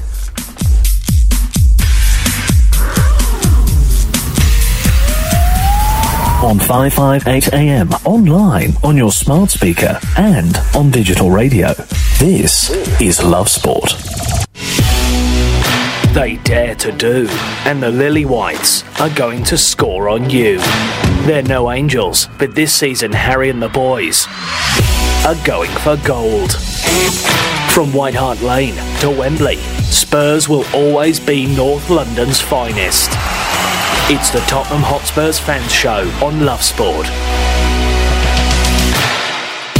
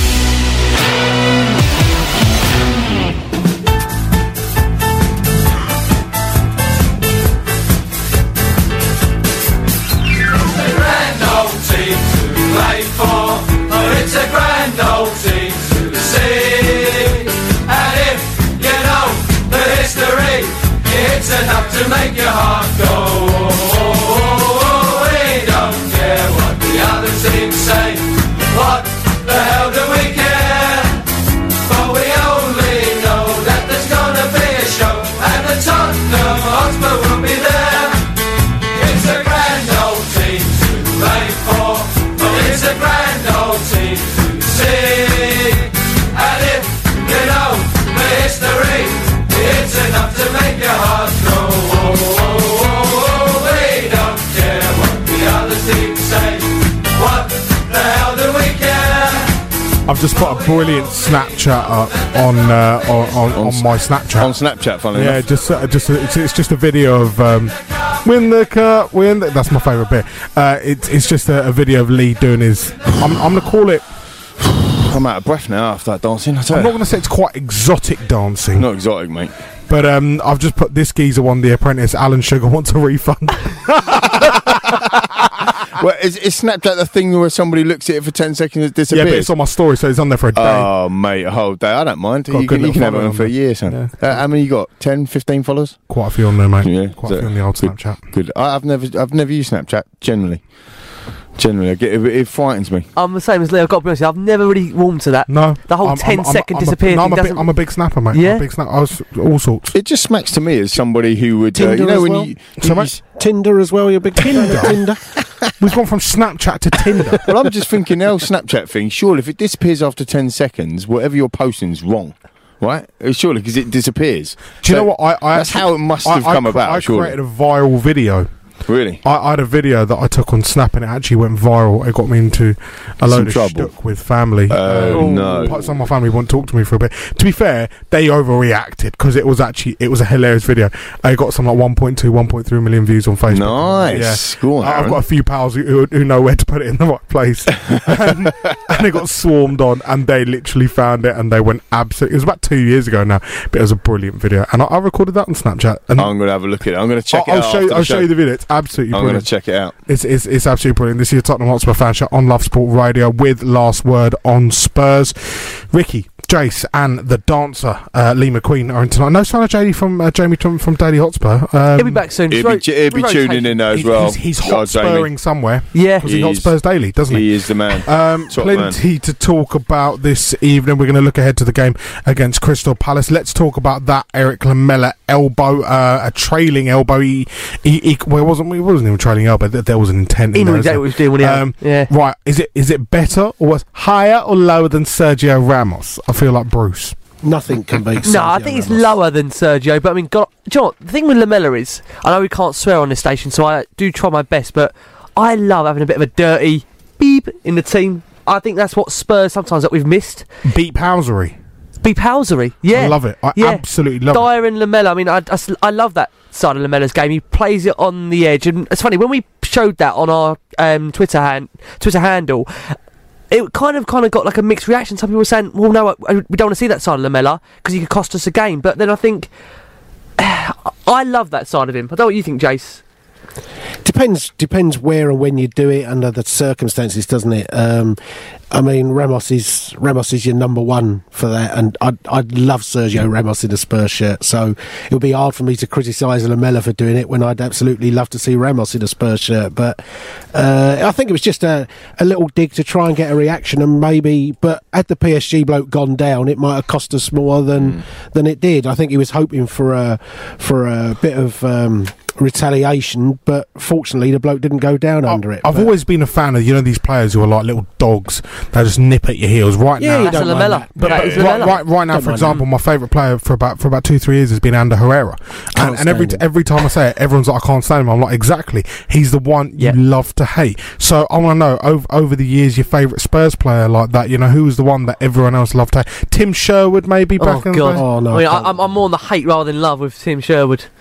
Uh, Taricco, I love Taricco. Taricco, Oh yeah, he was. Yeah, he- Taricco could do it, that's for sure. What about uh, what about? Um, it was nothing to do with uh, little yappy dogs at people's heels, but what about Timothy Atouba? Oh, He, he, he the could bow do, he- after Newcastle away goals. Remember that? Lee? the Newcastle away bow. goal was at America. It was uh, like thanks after he could bow after doing a Cruyff turn in his own box like Kieran Trippier did the other was week. You know fact what I that mean? He had an, alter- an alternative spelling to Timothy as well. He- oh, he totally did. He totally Timothy. did. Timothy, yeah. Timothy. Timothy. Timothy Tuba. That's the one. But yeah, I mean, uh, snapping at people's heels. I mean, look, there's a there's a folk hero of snapping at heels, and that's uh, Stefan Freund, isn't it? He always used to like, just Freund. run about and get after What, a, people. what, a, what an ironic Freundy. name as well. Stefan Freund. Yeah, well, Freund, yeah, because Freund in German is frightened. Really? Well, yeah. You can tell you've done German. S- something like that, mate. Something, something like that. Something yeah. like that. So, something like that. Uh, what, what about Erik Edman? Oh, what a goal against Liverpool! Oh, that Oh, goal, that what goal, a that- goal! That is an outrageous goal. He's not shooting from there, is he? Yeah. Yes, he Eric, is. Erik Edman's best performance at White Hart Lane was Hmm. when Jermaine Defoe ripped him about what four or five times in the nine-one game. That's right. Yeah. Every single goal went straight through Erik Edman, did, straight yeah. down the side of him. Scored So five that day, didn't he? was that was the best best performance for, for Tottenham by Erik Edman at That- White Hart Lane. That was when the camera angle was so tight, you know, down the touch lines as well. It literally looked like you were on top. It was like a bird's eye view, like the play. It used to always. I, I remember watching that camera angle with Aaron Lennon, especially because the camera would make you know as he sort of his center of gravity was so low, so low. He'd be going one way then another, like dropping the shoulder, and the camera would just be making this funny movement. You're like. Getting a bit trippy here, mate. Like, what's going on here? You Yeah. know, just following the way Lennon's going. But yeah, uh, we'd like to know if if you want to tweet him in tonight, you want to tweet him in for next week's show, whatever you want to do. Um, your favourite players that other people love to hate. So mine, of course, Ander Herrera. Uh, we've had uh, Timothy Tuba. I think Dele. I think Dele Alli is one of them. Actually, Is it right because now? these For, in stupid ter- well, for other and all that? people, I don't know. I mean, well, you're you know you're you're not a Spurs fan, for example. So I mean, does Dele Alli annoy you because of Yeah, some- because he come through. He come through a franchise academy. yeah yeah. So for That's you, the only like- reason he annoys me. so- but you love to hate him. Is that the player's fault though? Yeah, it's his parents' fault for living there. He's got- a talent, it's though. his parents- We love Yeah, him. it's That's the great point I'm making. back. It's his parents' fault for buying for, for, for buying a new build in Milton Keynes. That's what it is. Oh, just before we go, do move on, we've got to just have a quick roundup. If we actually do believe we can generally qualify still, Jace, what do you No. think? No. No. You, you want Europa League? I think we discussed this the other week. Europa League then? I'd sooner win the Europa League than the FA Cup, is what Mm. I said. Yeah. But um, I mean, you know, who saw Man United winning last night with with a couple of minutes That's to it, go? yeah. So I mean, there's a there's a slim slim chance. But I get the feeling we could go to Barcelona and win four 0 and then Inter will score their fifth goal against PSV in the Oh, that'd be so 96th minute and still knock us out. That, Still- still got a chance, Spursy, it's one of would be, those, wouldn't it? isn't That'd be it? Yeah. Spursy. What do you think, Lee? I did. Um, I did listen to obviously the pod this week, um, and I did agree with you, Jace, actually about the whole Europa League versus uh, FA Cup piece. And I didn't ever think that I would, but I actually I thought you made a really good point there about about the kind of prestige of the of, of the cups and, and actually getting the trophy and doing that. Having said that, look, I'm a nightmare. You know me by now, and all the listeners, you know me by. Of course, we can do it. We can absolutely do it. The the fat lady is not singing yet, right? And mathematically, it is still possible. And do you know what? In the season that we've had, it it wouldn't surprise me if we just you know lose at Wembley to Inter Milan 15 0, But it also wouldn't surprise me if we go and beat Barcelona in the new camp and qualify. It just it just wouldn't surprise me. And so I think you know yeah, why not? Why why not? It would be our best achievement in the Champions League so far to get through this group, even when you consider how we started it. We didn't. No, no one thought we could go to the Bernabeu and get a, uh, a, a a point or a result. No one thought we could rip them a new one at Wembley. That's we right. did. Mm. No one thought that we could go to Chelsea and smash them three. We did. No one thought we could go Man United, sorry, Aaron, and beat them three 0 and we have. And and actually, one of the things that we have been very consistent at doing under Pochettino, under this management, under with this team, is going out and not necessarily yes, winning trophies and that sort of stuff. There's only four to win, by the way. Just it out there, everybody. There's only four that we can actually win uh, per season. But what we've actually done is we've started to win things, um, uh, uh, uh, accomplish things, Break records, and, uh, break Yeah. records. So that is what I'm uh, trying to say. Break records in, in, in small steps. So you know, whenever you go on to achieve something, you don't you don't you don't you don't climb Everest in, in one go, do you? You do it in steps. And actually, we're trying to build a, a, a, winning team and a winning mentality. And actually, we've gone round it and actually going to. I can't believe I'm saying this live on air. Going to the new camp and winning would definitely be the biggest achievement under Pochettino, and, and, and why not? There's there's got needle there between Espanyol and Barcelona, so There you have it. Come on, come have on, Poch, make What- it happen. st- straight from the horse's mouth. The fat lady hasn't sung. She's still warming up at the moment. We're going to be talking plenty more Spurs. We've got Rob Waller coming on a little bit later to talk all things Crystal Palace ahead of that fixture. It's a 5:30 kickoff uh, on uh, on on Saturday night at Selhurst Park. We used to call it Fortress Selhurst Park. Definitely not a fortress anymore. Can Spurs go on and grab a massive three points down there? It's Love Sport Radio with your Tottenham Hotspur fan show. 558 AM. Love Sport. Love Sport. This is Love Sport.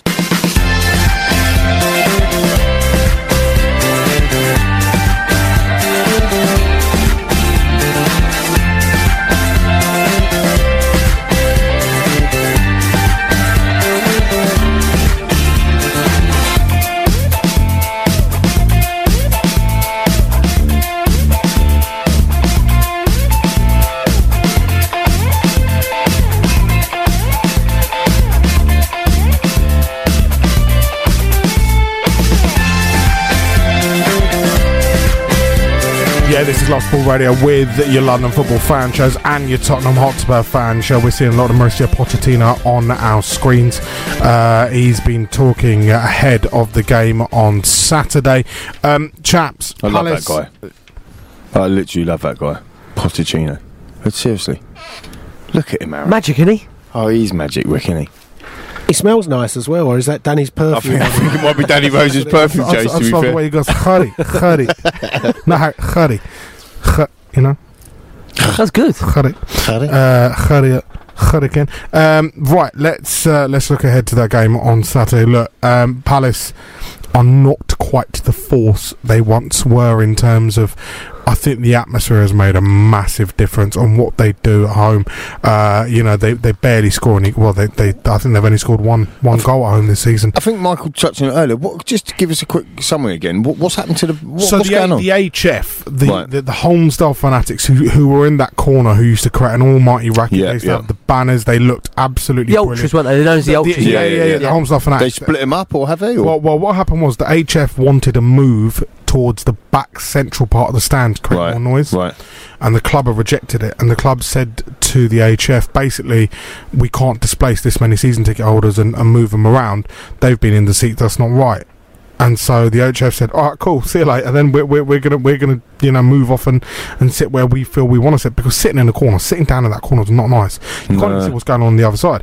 You know they they've done it for so long, but they feel that they can create more of an atmosphere from that central point. But now that's had a reverse effect almost now. well, because I- effectively, yeah, yeah. The, the ground is dry. I went there for the Southampton game, and the atmosphere isn't great.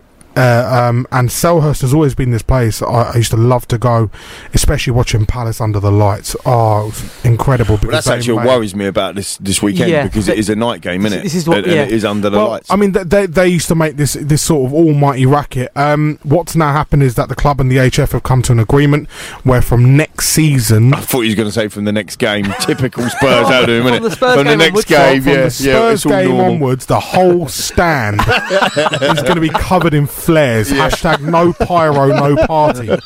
um, no, so uh, from next season they're going to be all, all all moved to that central area that they wanted to be moved to, because I think the club have recognised and Steve Parish has recognised that without them fans, the, the ground is very, very, very quiet. But I, I suppose the ones that sit in the centre behind the goal won't turn up when they're playing Grimsby next season. So that's that's probably what it is. Grimsby. Well, who they who they be playing in the Championship next season? Well, Grimsby are in League Two, so Swansea unless they League get Eight. Well, fair enough. buy from League One, Aston Villa, that's not very nice, Jay. Aston Villa, West Ham, maybe. West Ham, maybe? They're playing Aston West Villa. Ham for the West Ham. Do you, do you reckon Palace got a chance to get relegated?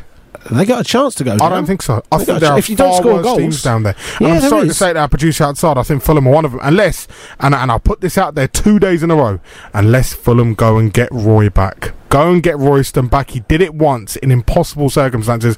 Well, let's be fair, a squad with a fraction of the level of quality of this. You know, uh, am I right, Dom? They, they, they weren't great. They weren't great. Aaron Hughes and, and who else was at right? Who was at right back? Was it Moritz Volz or someone like that? No, Didn't have Hangeland. it, it was John Paintsil right back, mate. John Panton. Well, no, Didn't was have that Hangeland the at the back, Yeah, yeah. So the so the Great Escape. Obviously, we had just everyone. We had what Paul Stalteri. Kasey back. Yeah, Keller. Salteri. Stalteri. Mate, he had a on, my son. massive monobrow, didn't he? Yeah, He, he has scored an unbelievable Oh, goal for us. Kasey, Kasey Keller was in goal at about 405. He was in a great escape season, yeah. 405. He, the worst thing about Kasey Keller is he looked very fragile. He looked very rigid, as if like if he dived, and I'm not sure he liked to dive because I'm sure he thought I'm I'm finished here if I dive, mate. I've, he got his over for me." positioning right, never needed to dive, so that's, that's fine. He'd lost all his hair finally by then as well. He'd, he'd given up, and uh, but you know the quality of the squad that Fulham had back then was was was a fraction of what they have today. And I've petitioned it. And I said, you know, if if if Fulham can take Roy Hodgson off Palace, I think they've got a real fighting chance. That would send Palace down, wouldn't it? Because I, I'm I, not I, sure. gen- I, no, if if I think Roy they'll go back left, for, back, no, go if back for left, Allardyce. Oh, God, what a merry-go-round. But the thing with Hodgson is, you have to be honest, that Palace were the ones that kind of. Oh, they took a risk on him after the whole England debacle, but they, they did in a way. Well, they brought him home because he's, qu- he's a he's a Croydon boy. Well, that's the thing. I don't think he'd, I don't think he would leave them. I don't. I don't think. He's, I don't but think. he's worshipped at Fulham. He's He's worshipped, worshipped at Fulham, but he's a. Croy- he's a Croydon boy. Would he work at, walk out of Palace now? There's still a job to be done there. He's still got to keep them safe. And I think with Palace, if I'm being honest, you look at the game ahead of the weekend, Mm. stop Zaha, and as Michael said, you stop that team. I think I- keeping I was gonna say, what is the quite- threat here? But What go- is the threat here that, the difference between Fulham and Palace is that Fulham will go and spend money on him uh, for him in January. Fulham will go and buy him, buy him players. And let's be fair, if you look at Fulham's front line compared to, to Palace's, there's there's no comparison. You know, Fulham can score goals. It's just keeping them tight at the back. Mm. That's, that's true, yeah. And and that's the thing. Palace's defence isn't bad. Sakho and Tomkins have formed a decent partnership. Wan-Bissaka's a good uh, a good right back. You know, like they've, him. they've built a really solid back line. It's just a case of going forward. They are so poor going forward. That is all that's letting them down. You know. Picking up someone like Jordan Ayew, I mean, Dougie Freedman, you know, was their former manager. He's their director of football. I don't know what the guy does. How can he bring in Jordan Ayew? Guys suffer back-to-back relegations.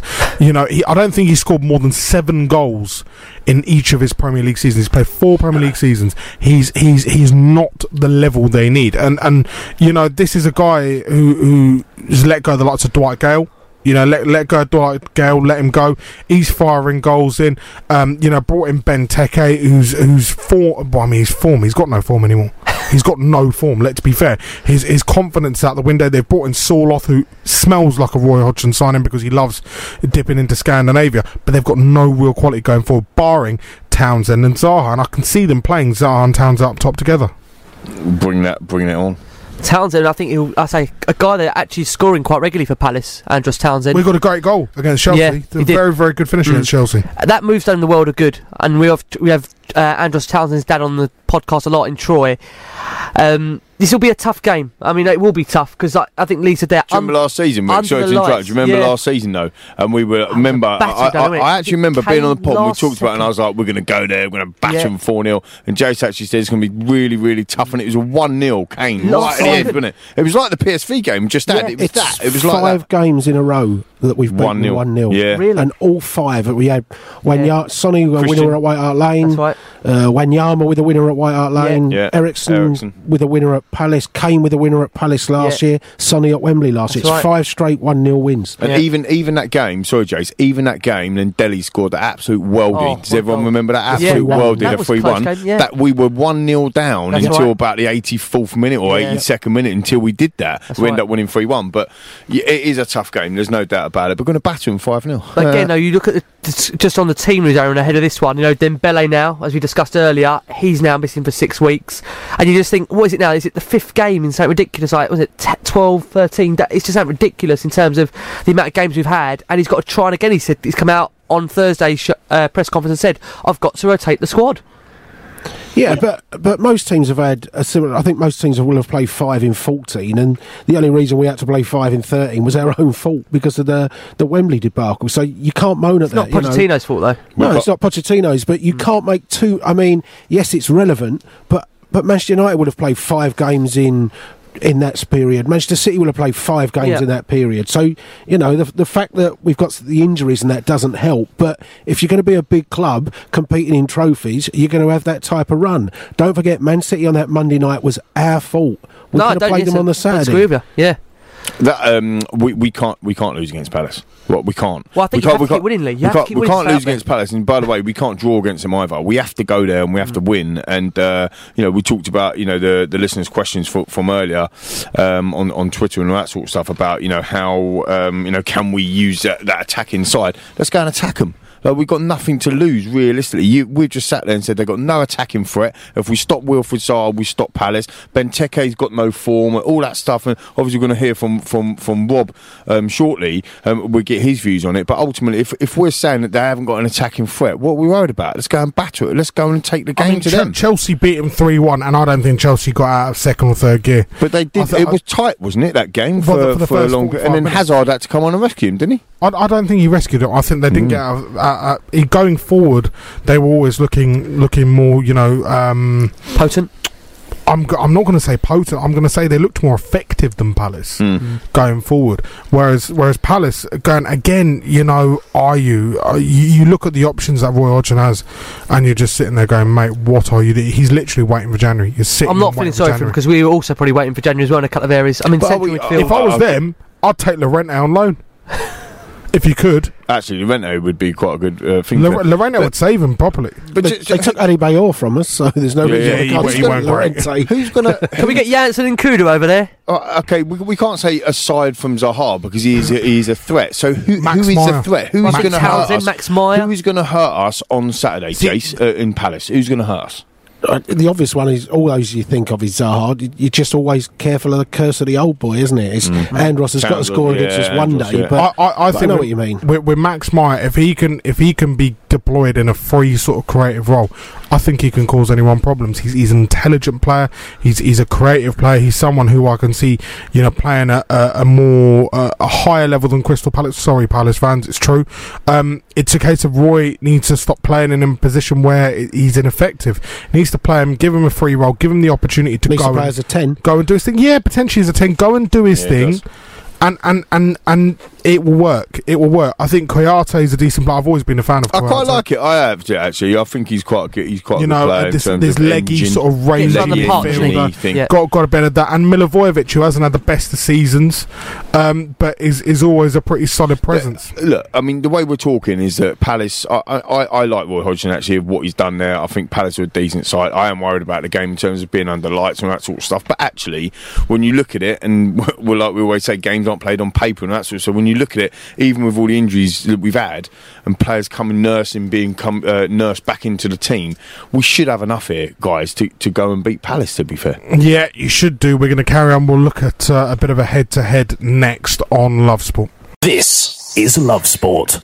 I've just been told I need to see, so, sing something. Jace, can you sing it? I can't sing it, mate. Ricky? Give us the other ear. What we got here? Come on, Rick, what you got for us? What Oh, you got? see that guy, watch that scene, digging the dancing McQueen. Yeah. There you go. Can Who's we- that can we have Tell us. dancing That Queen is on, from after, Z-Man uh, one one two one After five. Yes, half Z-Man. past it would, it would be nice to have that. Uh, let's look ahead to that game, Crystal Palace versus Spurs, and uh, just taking a look at a bit of a, uh, a, a- a mini preview that's been released today ahead of the game. Of the last 26 Premier League goals scored during a meeting between Palace and Spurs, 25 of them have come in the second half. Just one first half goal in 14 top flight games. Uh, there have Wow. been 44 league meetings between the two sides. Wow, one one But these, goal. ga- these games have always been tight. Jace, you said Yeah, it before yeah, the break. Yeah, all, just 1 0, 1 0, 1 0 all the time. So, And they've all been ugly, scrappy games We've not as well. played exceedingly no, well, No, no. no, I think Palace beat, knocked us out of cup as well, didn't they? White Hart Lane 2 1, was it 2 1? Or was was that 1 0 as Yeah, it well? Yeah. Um, yeah, uh, 44 games between the two. Spurs have got 25 wins. Palace have got 8, and there have been 11 draws. Uh, total 52 games between these two sides in the league, FA Cup and League Cup. Spurs with 28 wins, Palace with 11 and 13 draws. The referee is Jonathan Moss. Oh no, Jonathan Moss. Oh no, Jace ain't And, happy. uh, He wait, wait, wait. not but happy here. thing, J- Jason's probably about to start crying. Crystal Palace have won 20 of the 25 games in which he's been in charge. Really? Yeah. I'll tell you what's interesting as well. Is he does he love a penalty? John I'm Moss? not sure, but Does John he Moss, love a red card? don't- don't get me wrong. he's Coming to listening. Zaha, aren't he? John Moss isn't necessarily against Tottenham. I think he's just an awful referee, and Really? and every game that involves him seems to descend it. Eight- he did the 80%. Spurs Liverpool game last year at oh, Anfield. he? 80% Oh. of the games Yeah. that, that Oh, he loves a penalty then. He gave us two. involved in. Palace have, uh, have won. Um, and one just a bit of a throwback. In early 2015, Crystal Palace played host to a Spurs team 10 league positions ahead of the Eagles for Alan Pardew's first match in charge of Yeah. the I remember that South. London club. Yep. Coming from behind after a converted Harry Kane penalty, Dwight Gayle and Jason Puncheon combined uh, to lead Palace Palace into a 2 1 home victory and uh, deliver Tottenham's Stambouli conceded ever a penalty. Premier League See- game. What, what, what, what, what number Premier game. League defeat was it? Ooh, that's a good it- question. That, you hit a landmark of Premier League defeats that day. We try not to remember the defeats, Aaron. To be honest, I- I think It must. I was going to say it must have only been hundred or something. Surely. 300th Premier League defeat uh, on Spurs. But that's a key. I remember that game. Though we went into there again. That- that was a rocking- that was Kane rocking that day, Kane scored, but we went. We went one up, underestimated, switched off, and again. Stambouli conceded a penalty. That's right. If we, that's the thing with Palace. If we allow them time on the ball, you know, do sit off them, Zaha can cause damage, and we have to go into this game fully focused. You know, Lee, we were discussing before the break about that Wolves game. Yeah. We're that tied up after an hour. Right, okay. Um, I don't really like, obviously, bringing Arsenal into this, but this is to do with Crystal Palace because there's been a rumour that Crystal Palace have been involved in a in a potential transaction with Arsenal for Danny Welbeck, a ten million pound deal in January. Obviously, Danny Welbeck is out of contract in the summer. Uh, we're hearing this evening that Danny Welbeck has uh, has, has suffered a serious injury uh, this evening, and uh, yeah that uh, well, well against Arsenal. He looks in uh, in severe pain on the pitch. Um, he's being stretchered off. Oxygen required. Um, yeah, worrying signs for Danny Welbeck this evening. Um, yeah, after after Palace were linked with him just like days ago, we were talking about it quite heavily on the Crystal Palace show. Would you take Danny Welbeck uh, for Crystal Palace? He's a striker who's been in decent form this season, but isn't exactly prolific. So there you have it. Uh, looks like Danny Welbeck has picked up quite a serious injury. 8.31, we're going to be back uh, with Robert Warlow, football.london uh, Crystal Palace correspondent. He joins us next. 558 AM. Love Sport.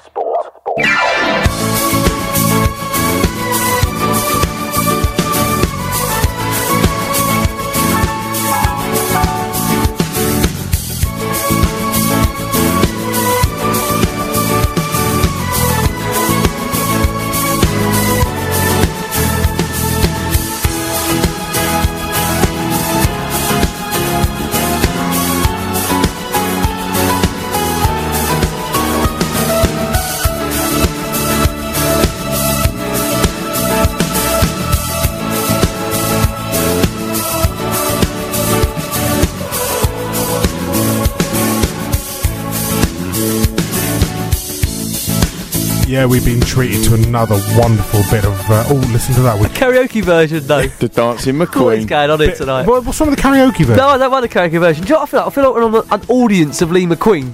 Well, get, For I've those been, that a- are I've been off away. the I've been away a couple of weeks. He has here, been lads, off a couple of be weeks. We do miss him, didn't we? Even We- we Aaron's. Love him. You miss him, Aaron, didn't you? You do, didn't you? I do, mate. You miss me, mate. There's a bit of love. There. There's a bit of man love there. Bit of man love. for the average. Man love. Let's talk to uh, Robert Warlow, Crystal Palace correspondent for Football.London. Rob, I presume, well, I don't know actually, you might not like the Europa League, but you you may have kept uh, tabs with what's going on at Arsenal. And a man we were talking about just two days ago, Danny Welbeck, has been stretched off with a serious injury. Yeah, yeah, it doesn't look good for him. Um, you know, he's, he's obviously been sort of in and out of the uh, the Arsenal team, but he always seems to do a job when he, you know, when he is available and plays. Obviously, bad news for him if, if it's a serious injury, and um, it doesn't look good. You know, being stretched off, like you say, with, with oxygen, and um, yeah, know, wish him a speedy recovery, whatever it is. Is that back to the drawing board for Dougie Freedman? Um, well, Roy Hodgson was asked about um, Danny Welbeck this morning, uh, this afternoon, sorry, at his press conference. Um, he said, you know, the scouting department are looking at all sort of options at the moment. He didn't, you know, he said that they hadn't had any conversations with him about Danny Welbeck. I think it's, it's an obvious link because obviously he, worked with Danny Welbeck when he was England manager. Um, it's understandable. Palace strikers aren't you know, aren't scoring goals at the moment. So he was, it was put to him, you know, striker a priority for, for January, and he said he sort of gave a diplomatic answer, but said that you know I'm happy with the forward options we've got. Um, obviously, it'd be nice if they scored. You know, we've got a few more goals from them, but he said they're doing, you know, working hard. They're doing what we we want, other than than putting the ball in the back of the net. He said, and hopefully that will that will come. What did uh, Roy talk about in terms of Spurs? Uh, you know, ahead of the fixture, obviously, uh, Spurs coming up back off a late win um, against uh, PSV. They're going to be pepped up for it. What What were Roy's thoughts? Yeah, he said it would be a difficult game. He knows that. Um, obviously, Palace are in a tough run at the moment. They just had uh, Everton, Arsenal, Chelsea, sort of since the, the last international break. Obviously, this, this is the last one before the next one, and um, yeah, it's a tough run. And they've got Man United away when they come back, so it's yeah, not easy at the moment. Doesn't get any easier playing Spurs. I think he knows that from previous experience about you know playing against Tottenham, and, and obviously he's worked with a lot of the the Tottenham players, the English guys that obviously when they were you know gave him debuts when he was England manager, and he was asked about that, and you know he said he's pleased to see how they've progressed over the last few years. He said, you know, we, we thought they were talented players when we brought them into the England squad. He said, and you've seen them mature and develop, and you know, he said got more games under their belts at Premier League, European level. He said, you know, and they're they're now the players that we expected them to be. He said, and, and you know, we expect a difficult game. Robert, Ricky Sacks here. Just wanted to ask you, how do you expect Crystal Palace to set up for this game? Bearing in mind you've seen Spurs' array of attacking options in the last day or so and how we set up for PSV. Again, you'd argue this game is a, is a must win for Spurs away at Palace. Obviously, they haven't had the greatest start to the season. Therefore, what kind of side are you expecting Hodgson to field at the weekend? I think it'd be very similar to, to the way they played against Chelsea at the weekend. Um, I, I would be surprised if he doesn't go with Wilf Zaha and Andros Townsend up front. Um, I think that's you know, it worked well for them last season, towards the end of the last season. It he's it's almost sort of stumbled upon it because last year through the in, you know injury crisis that you had and the lack of options, particularly you know lack of forward options when Benteke was that injured, and this year he has got Alexander Sorloth and Jordan Ayew, but they're not.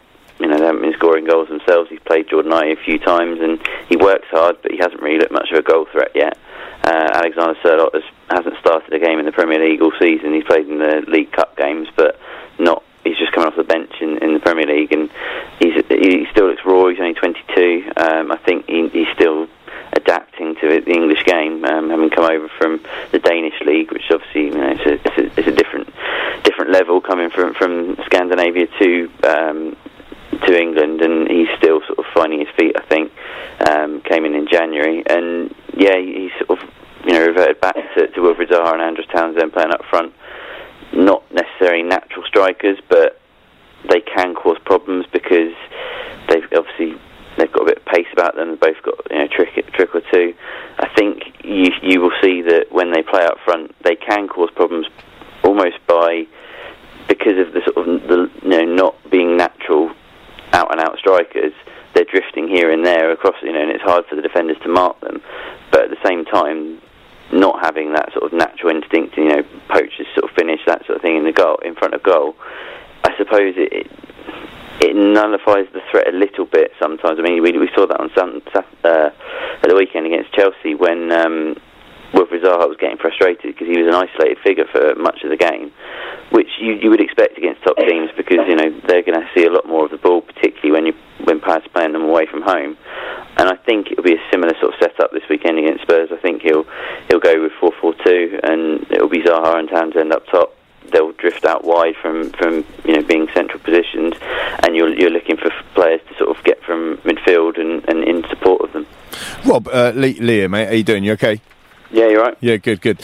Um, can I ask a question about um, Van uh, Patrick Van Aanholt? Because I, I I've watched him a few times, and I think going forward he looks he looks the real deal. But can he defend? I suppose that's the question. I just wondered from a Palace perspective, i- is he is he good? Is I mean, is he you know have I summed him up quite well, or, or is he is he not worth talking about type thing? No, he, he's a threat. I mean, get, he does get forward well from left back. Um, and, uh, I've seen and heard Palace fans sort of saying, "Could we play him left wing?" You know, because it and you, you the way he plays, you do think that you think, well, yeah, you could because they've got other options at left back. You know, they can play uh, Pape Souaré. Obviously, had that uh, car crash and has been out for you know was out for a long time. He's now back in around the squad, but he's not. He's only played League Cup games. He's not been playing in the Premier League. They've got Jeffrey Schlupp who could play at left back as well. Um, so that they have got options there. I mean, even Jairo Riedewald could play at left back. Um, but they've, to be fair, Roy Hodgson has sort of got a settled back four at the moment. It is Van Aanholt on the left, Wan-Bissaka on the right, Tomkins and Sakho in the middle, and obviously Wayne Hennessy in goal. You know, it's a settled in that respect. So Something that us Spurs uh, fans are crying out for a, a, a settled back line because we haven't had one all season. To be fair, yeah, well, but then you know, I suppose that, that comes down to the options that, that Pochettino's got available to him. You know, I know he likes to rotate his fullbacks, and you know, obviously injuries t- play their part as well. But yeah, I, I, that's one thing with Palace. You you, you almost can guarantee that that will be the, the back five. You know, with the goalkeeper for the weekend. The midfield and forward is perhaps you know the forward line is where they've changed things around. You know, throughout the course of the season so far. Perhaps because they haven't quite found that right balance yet. Last year, they had it when they had Yohan Cabaye and Ruben Loftus-Cheek, and it was a almost a narrow midfield four, and then Zaha and Townsend up front, and it it wouldn't necessarily if if you said to someone that's how we're going to play at the start of the season, I think they would have gone really, but actually it worked for them. So you know they they obviously stuck with what worked. Yeah. This year they haven't quite found that balance in midfield and up front because they've obviously lost Yohan Cabaye, he's gone. Ruben Loftus-Cheek went back to Chelsea, and although they've got you know people like Chet Kouyaté and Max Meyer have come in, I don't think they've quite found the right formula yet in midfield because they've played a three, they've played a four, and you know it's it, they've chopped and changed a little bit with with that area. And I think that's the one thing they they need to try and knuckle down because it's it's not been completely settled. There's, there's been lots of talk about Tottenham's fullbacks, certainly from Spurs fans all season. The the boy at Palace that I think has impressed me most is Wan-Bissaka, who I think made his debut against us last season in the, the game up about February time, wasn't it? How how good has he looked? Because defensively, it's it's surprising to see a young fullback come in and, and actually look as as stable as he's been. And he's I, I think he's been a fixture in the side ever since he's come into it, hasn't he? Yeah, almost. Yeah, he, he's, he, I mean, he's played every game this year, bar the one when he was suspended um, from being sent off against Liverpool. But he missed the Watford game as well when Joel Ward came in. But Joel Ward was the right back for Palace for five years, and he's displaced him now, and he's sort of, you know, very much a fringe player on, on in the squad, and it, that's testament to how well Wan-Bissaka's done. You know, he came in and you wouldn't have known he, he was mature beyond, beyond his years, really. With How old is he? Twenty. Twenty. Um, 20. He's come through the, the, the club's academy, and um, he was originally a winger, um, but reverted to a right back, played at right back for the under 23 level, impressed there sort of as a right wing back. This was sort of the time when Frank de Boer was in charge, briefly last year, um, and he impressed then, and sort of they they looked at him, and when Roy Hodgson came in, he was obviously aware of him. He kind of got his chance through injury, really, because Joel Ward was out and Timothy Fosu Mensah was also out, at that time. So he came in. It was a bit of a surprise to everybody, I think, when he was named in, in the team against Tottenham last year. But the way he played, I mean, he was excellent that day. Again, I remember it against um, the likes of Christian Eriksen, Dele Alli. You know, he didn't, he wasn't overawed by the occasion. He played well against them, and similarly to what Palace are going through now, they had a tough run. They were playing. Can't remember exactly the run of it, but it was Tottenham, Chelsea, Man United, and Liverpool. Four of four of in five games. You know, they played those teams, and he was standout man of the match in probably two or three of those. And he then, you know, played again. I think he played six games in a row. Then he was brought out of the team for a couple of games when Roy Hodgson wanted to put uh, a bit more experience, I suppose, with Joel Ward.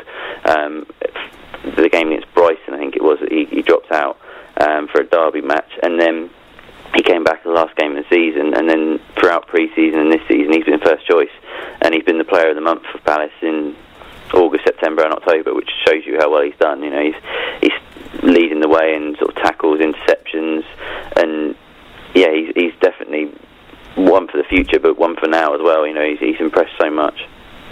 How do you see it going Saturday? Five thirty under the lights. Hopefully they'll uh, ignite a bit of uh, a bit of atmosphere. You know, the Palace fans. You'd like to think so. Um, They were they were certainly up for it in the, the game against Arsenal a couple of weeks ago. Um, it's, it has been a bit flat at times this year at home. Um, I think you, you've mentioned earlier on, on the show tonight about the Holmesdale Fanatics, you know, and the effect that's had. Um, there's no doubt that the atmosphere is is not the same, hasn't been the same this year at Selhurst Park as we've seen in recent years because you know that place can be rocking when when you know the fans are right behind them and Palace are on the front foot. Um, it hasn't happened often enough this year. I mean, they've only scored two goals, the two goals against Arsenal, both of which were penalties at home. Um, the home form hasn't been good. It's the worst in the league. Um, I, I think there'd always, you know, it's a London derby. There's always that element, edge to it. I think the fans will be up for it. Um, but obviously, Roy Hodgson has said it himself before that the players have got to give the fans something to cheer about because too often, you know, this season at home they haven't so far. Um, and it's, but I think I think Palace will will give uh, Tottenham a good game. I think it, they'll probably know going into it that you know know they're, they're the underdogs. Obviously, that Tottenham will will be a difficult test because you you know you only need one moment with the likes of Harry Kane or Christian Eriksen that can turn the game in their favour. I think it, I expect it to be tight. The last four games finished one 0 to Tottenham um, between them in the Premier League, so I don't expect it to be you know high scoring. Uh, but I, I think Palace will take heart from the performances the last couple of weeks. They did well against Arsenal. They did well in stages against Chelsea last week. Um, defending let them down at sort of crucial times, but on the whole, it was a it was a reasonably positive performance. And Roy Hodgson said as much afterwards. You know, he was happy with the, with the overall performance, just disappointed with a few moments in the game and the, the overall result. But I think it'll be a tight game, and it's it's that it will come down to those moments when if Palace can convert chances because they've been creating some but haven't been taking them so far this season, and obviously keeping it keeping uh, the likes of Harry Kane out at the other end. Brilliant stuff, Rob. Thank you so much for joining us. Rob Warlow there from football.london with us on Love Sport Radio. Uh, yeah, we're going to be back with uh, some more of your calls next. 0208 70 25 that is the number to call. Love Sport Radio, the station giving fans a voice. In a world full of Uniteds, cities, rovers, there's only one Hotspur. The official Tottenham Hotspur membership, One Hotspur, is now on sale to new members. Gain access to ticket priority windows, receive a gift pack, and plenty more Spurs benefits. Tottenham Hotspur, it's your club. Make it official. Sign up today at tottenhamhotspur.com slash join. Love Sport, 558 AM. Yes, Love Sport Radio with your Tottenham Hotspur fan show. 0208 70 25 5. That is the number to call. Uh, Andrew has done exactly that. How are you, Andrew? Hello. I'm very well. How are you? Are you okay? Andrew. Good, mate. All good, mate. What can we do for you? Yeah, it was basically I just wanted to get uh, the panel's opinion on uh, the current state of play with regards to Tottenham's recruitment, uh, player recruitment, because it all seems to have gone alarmingly quiet on the transfer front, as everyone's fully aware of with our inactivity over the summer. But uh, my understanding was that it all kind of changed back in sort of February 2017 with Steve Hitchen coming back into the club. But since then, we've only really seen a couple of uh, transfers coming in, and I, I just feel as if everything has kind of ground to a halt. So I just kind of wanted to get everyone's take on on where we are at because it's only sort of 60 days until the transfer window reopens. Now, I expect, well, I'm not expecting a huge amount to be brutally honest, but I, I just wanted to get everyone's take on that really.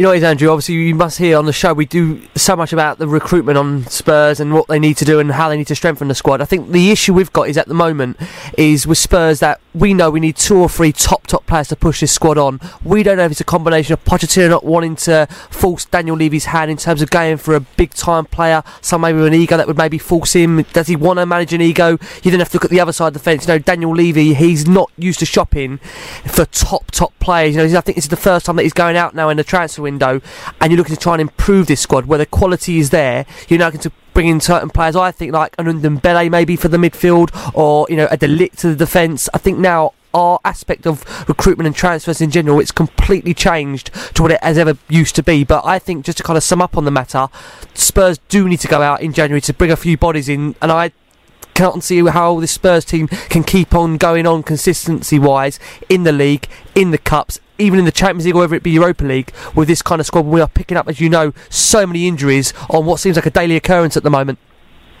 Yeah, I, think mean, oh, oh, obviously, yeah, I think sorry. it's just down to the, the financial thing. You know, the, the players that would really improve the squad, we kind of face a bidding war for each and every one. If it's Ndombele, if it's de Ligt, we know that we're in a bidding war. Other teams will break the fee, other teams will pay the wages, and most importantly, other teams will pay the agent far more than Tottenham will.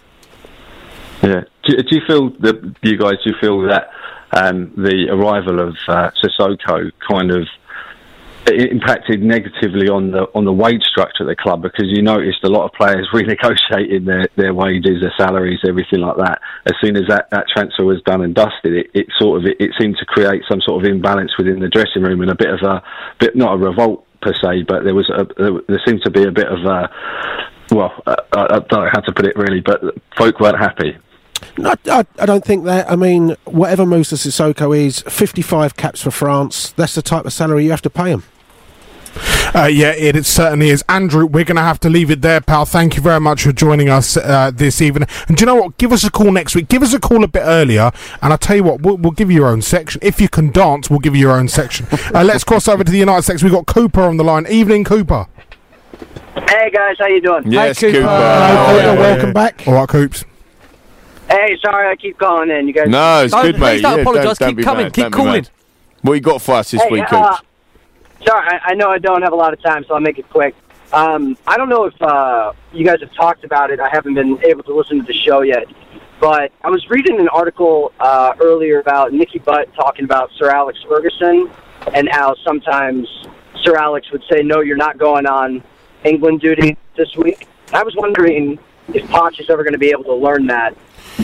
just going forward because I feel like Eric Dier just coming back from injury immediately he's in the England setup and I mean what's the point I'm, for him just to get injured again? I- I've got a take on it, and I've got to take that Sir Alex Ferguson. Um, and I don't want to say this in a negative. I- I think he thought he was above any England manager, and, and he could overrule any decision they made. I mean, you you, you have players pulling out, and it's happened a lot in the Ireland, Ireland squads as well, where they've. T- I mean, Stephen Ireland. Do you remember the dead grandmother thing? You know, he turns around and said to everyone his grandma had died, and it was it was all It wasn't the in-laws. Yeah, it it was, the wife's but. No, no, it was a lie. well, it was a lie. Yeah. His, his grandmother. I don't know what happened, but you know, I think Sir Alex Ferguson thought maybe he was above them, and he knew what was best. Um, if you if you read a couple of his books, a couple of his ex pros books, Rio's book, um, you know, Rio and, and, and a lot of the ex pros talk about how Sir Alex Ferguson would sit there with the medical side and and turn around and go, well, mm, you know what, I'm, I'm not sure you should go, and and he would make the call for them. So maybe it's a case of Pochettino sort of muscling up effectively and just turning around and going, no, I'm not risking my players. Lee. Ma- ma- maybe that, but I think you know if you look at it from the other side, we can't have both bites of the cherry. You know, from a Spurs fan perspective, we don't want our players to go on England duty on the basis they get injured and so on and so forth. But from an England perspective, we want the best players in the squad. We're proud for, for from a Tottenham perspective to have uh, players in the squad. I think we, if we look at it from the player perspective, we've got to ask the question: Do they want to play for England? And at the end of the day, Harry Kane is a captain of England. Of course, he wants to play. He wants to play every single game, get as many caps. Eric Dier's probably the same. Danny Rose, Kieran Trippier, Dele Alli, they're Harry all Winks. probably Harry Winks. They're all probably the same. So you know, it's not just a case of us as fans going, "Oh, you know, please rest him." You know, Poch man up. It's also a case of actually the players turning around going, "Well, what do you mean I can't play for England? Are you having a laugh? I, I want to play. Of course, I want to play." Uh, so there's always a different side, Jace. Just look at it as a positive as well. Eric Dier and Dele Alli have another 90 minutes to build their fitness up, which will be valuable for Tottenham rather than having to be managed back into the squad. So, you know, that it can work in your favour just as much as it can go against you. And I remember uh, that's a, f- a fantastic point actually, Jace, because I don't know if you remember this, Cooch, but a couple of uh, couple of seasons ago, it might have been last season when Harry Kane got injured and there was an international break, and he did get minutes to get that back in, that, that fitness back in. So it's, it is a very difficult one, um, you know. And the fact is, if no Tottenham players were in the England squad, we'd all be sitting. You'd be ringing up saying, or you know, we'd be having a, a- a show saying, Well, "Oh, why none of our players in the squad?" So it's a ta- it's a catch twenty two, Cooper. To be fair. Yeah, that makes sense. I agree with you guys. Yeah, thank you very much, Cooper. What do you reckon the score's going to be Saturday, pal? I'm sorry, can you repeat that? I said, what do you reckon the score is going to be on Saturday? Very quickly, pal. Uh, against Palace, 2 1 us. Kane scores both. There Yeah. you go. Coop- Cooper with Come the you uh, Cooper with the optimism. Thanks for calling in, Cooper. Uh, good to have you on board once again, Ricky. Yeah, well, should we do quick predictions then for this one? Let's do it. Let's have do your it. burritos. I'm going to go 3 1 Spurs, Kane hat trick. Really, it's on the cards for you, Rick. On the cards for me. Really? Okay, that's decent. What I'll go 1 Jason? 0 Tottenham. He's going for the trend, the one 0 1 0 in Six a row. successive 1 0 win. I, I actually think I actually do think that we're we're concede because that's that's kind of where we're at at the moment. But I do think we'll win the game, and I am actually going to pick three one um, uh, as well. But I actually do think Dele Alli will score. So Is your younger space. brother going to be in goal or Hugo Lloris be in goal? Uh, my younger brother, uh, Gazzaniga. Um, oh, it'd be Hugo Lloris all day long, but uh, Gaz is now pushing him. I think there was another qu- uh, listener question. We ain't got through all the questions this week, Yes. unfortunately, but I do think that he can push Lloris now. Gazzaniga, come on now, Gazzaniga. I'm going for a 2 2. Two two. Yeah. You going for a Desmond? I'm going for a Desmond. You're going for a Deza. You want a Desmond. Let me tell you I want a bit of excitement. Let me let me tell you something about your boys. You're going to get absolutely ruined against Man City. No, we're not. We're going to win the league. Thank Come you on, you Spurs. Lee, Jason, Come on, you Ricky for Spurs. joining me. Tottenham Hotspur fan chat on Love Sport.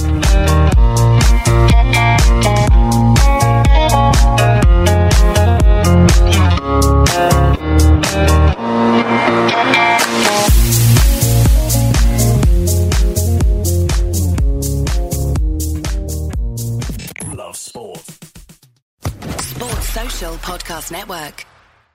Hello, it is Ryan, and I was on a flight the other day playing one of my favorite social spin slot games on chumbacasino.com. I looked over the person sitting next to me, and you know what they were doing? They were also playing Chumba Casino. Coincidence? I think not. Everybody's loving having fun with it. Chumba Casino is home to hundreds of casino style games that you can play for free anytime, anywhere even at 30,000 feet. So sign up now at ChumbaCasino.com to claim your free welcome bonus. That's ChumbaCasino.com and live the Chumba life. No purchase necessary. Group. Void were prohibited by law. See terms and conditions. 18 plus.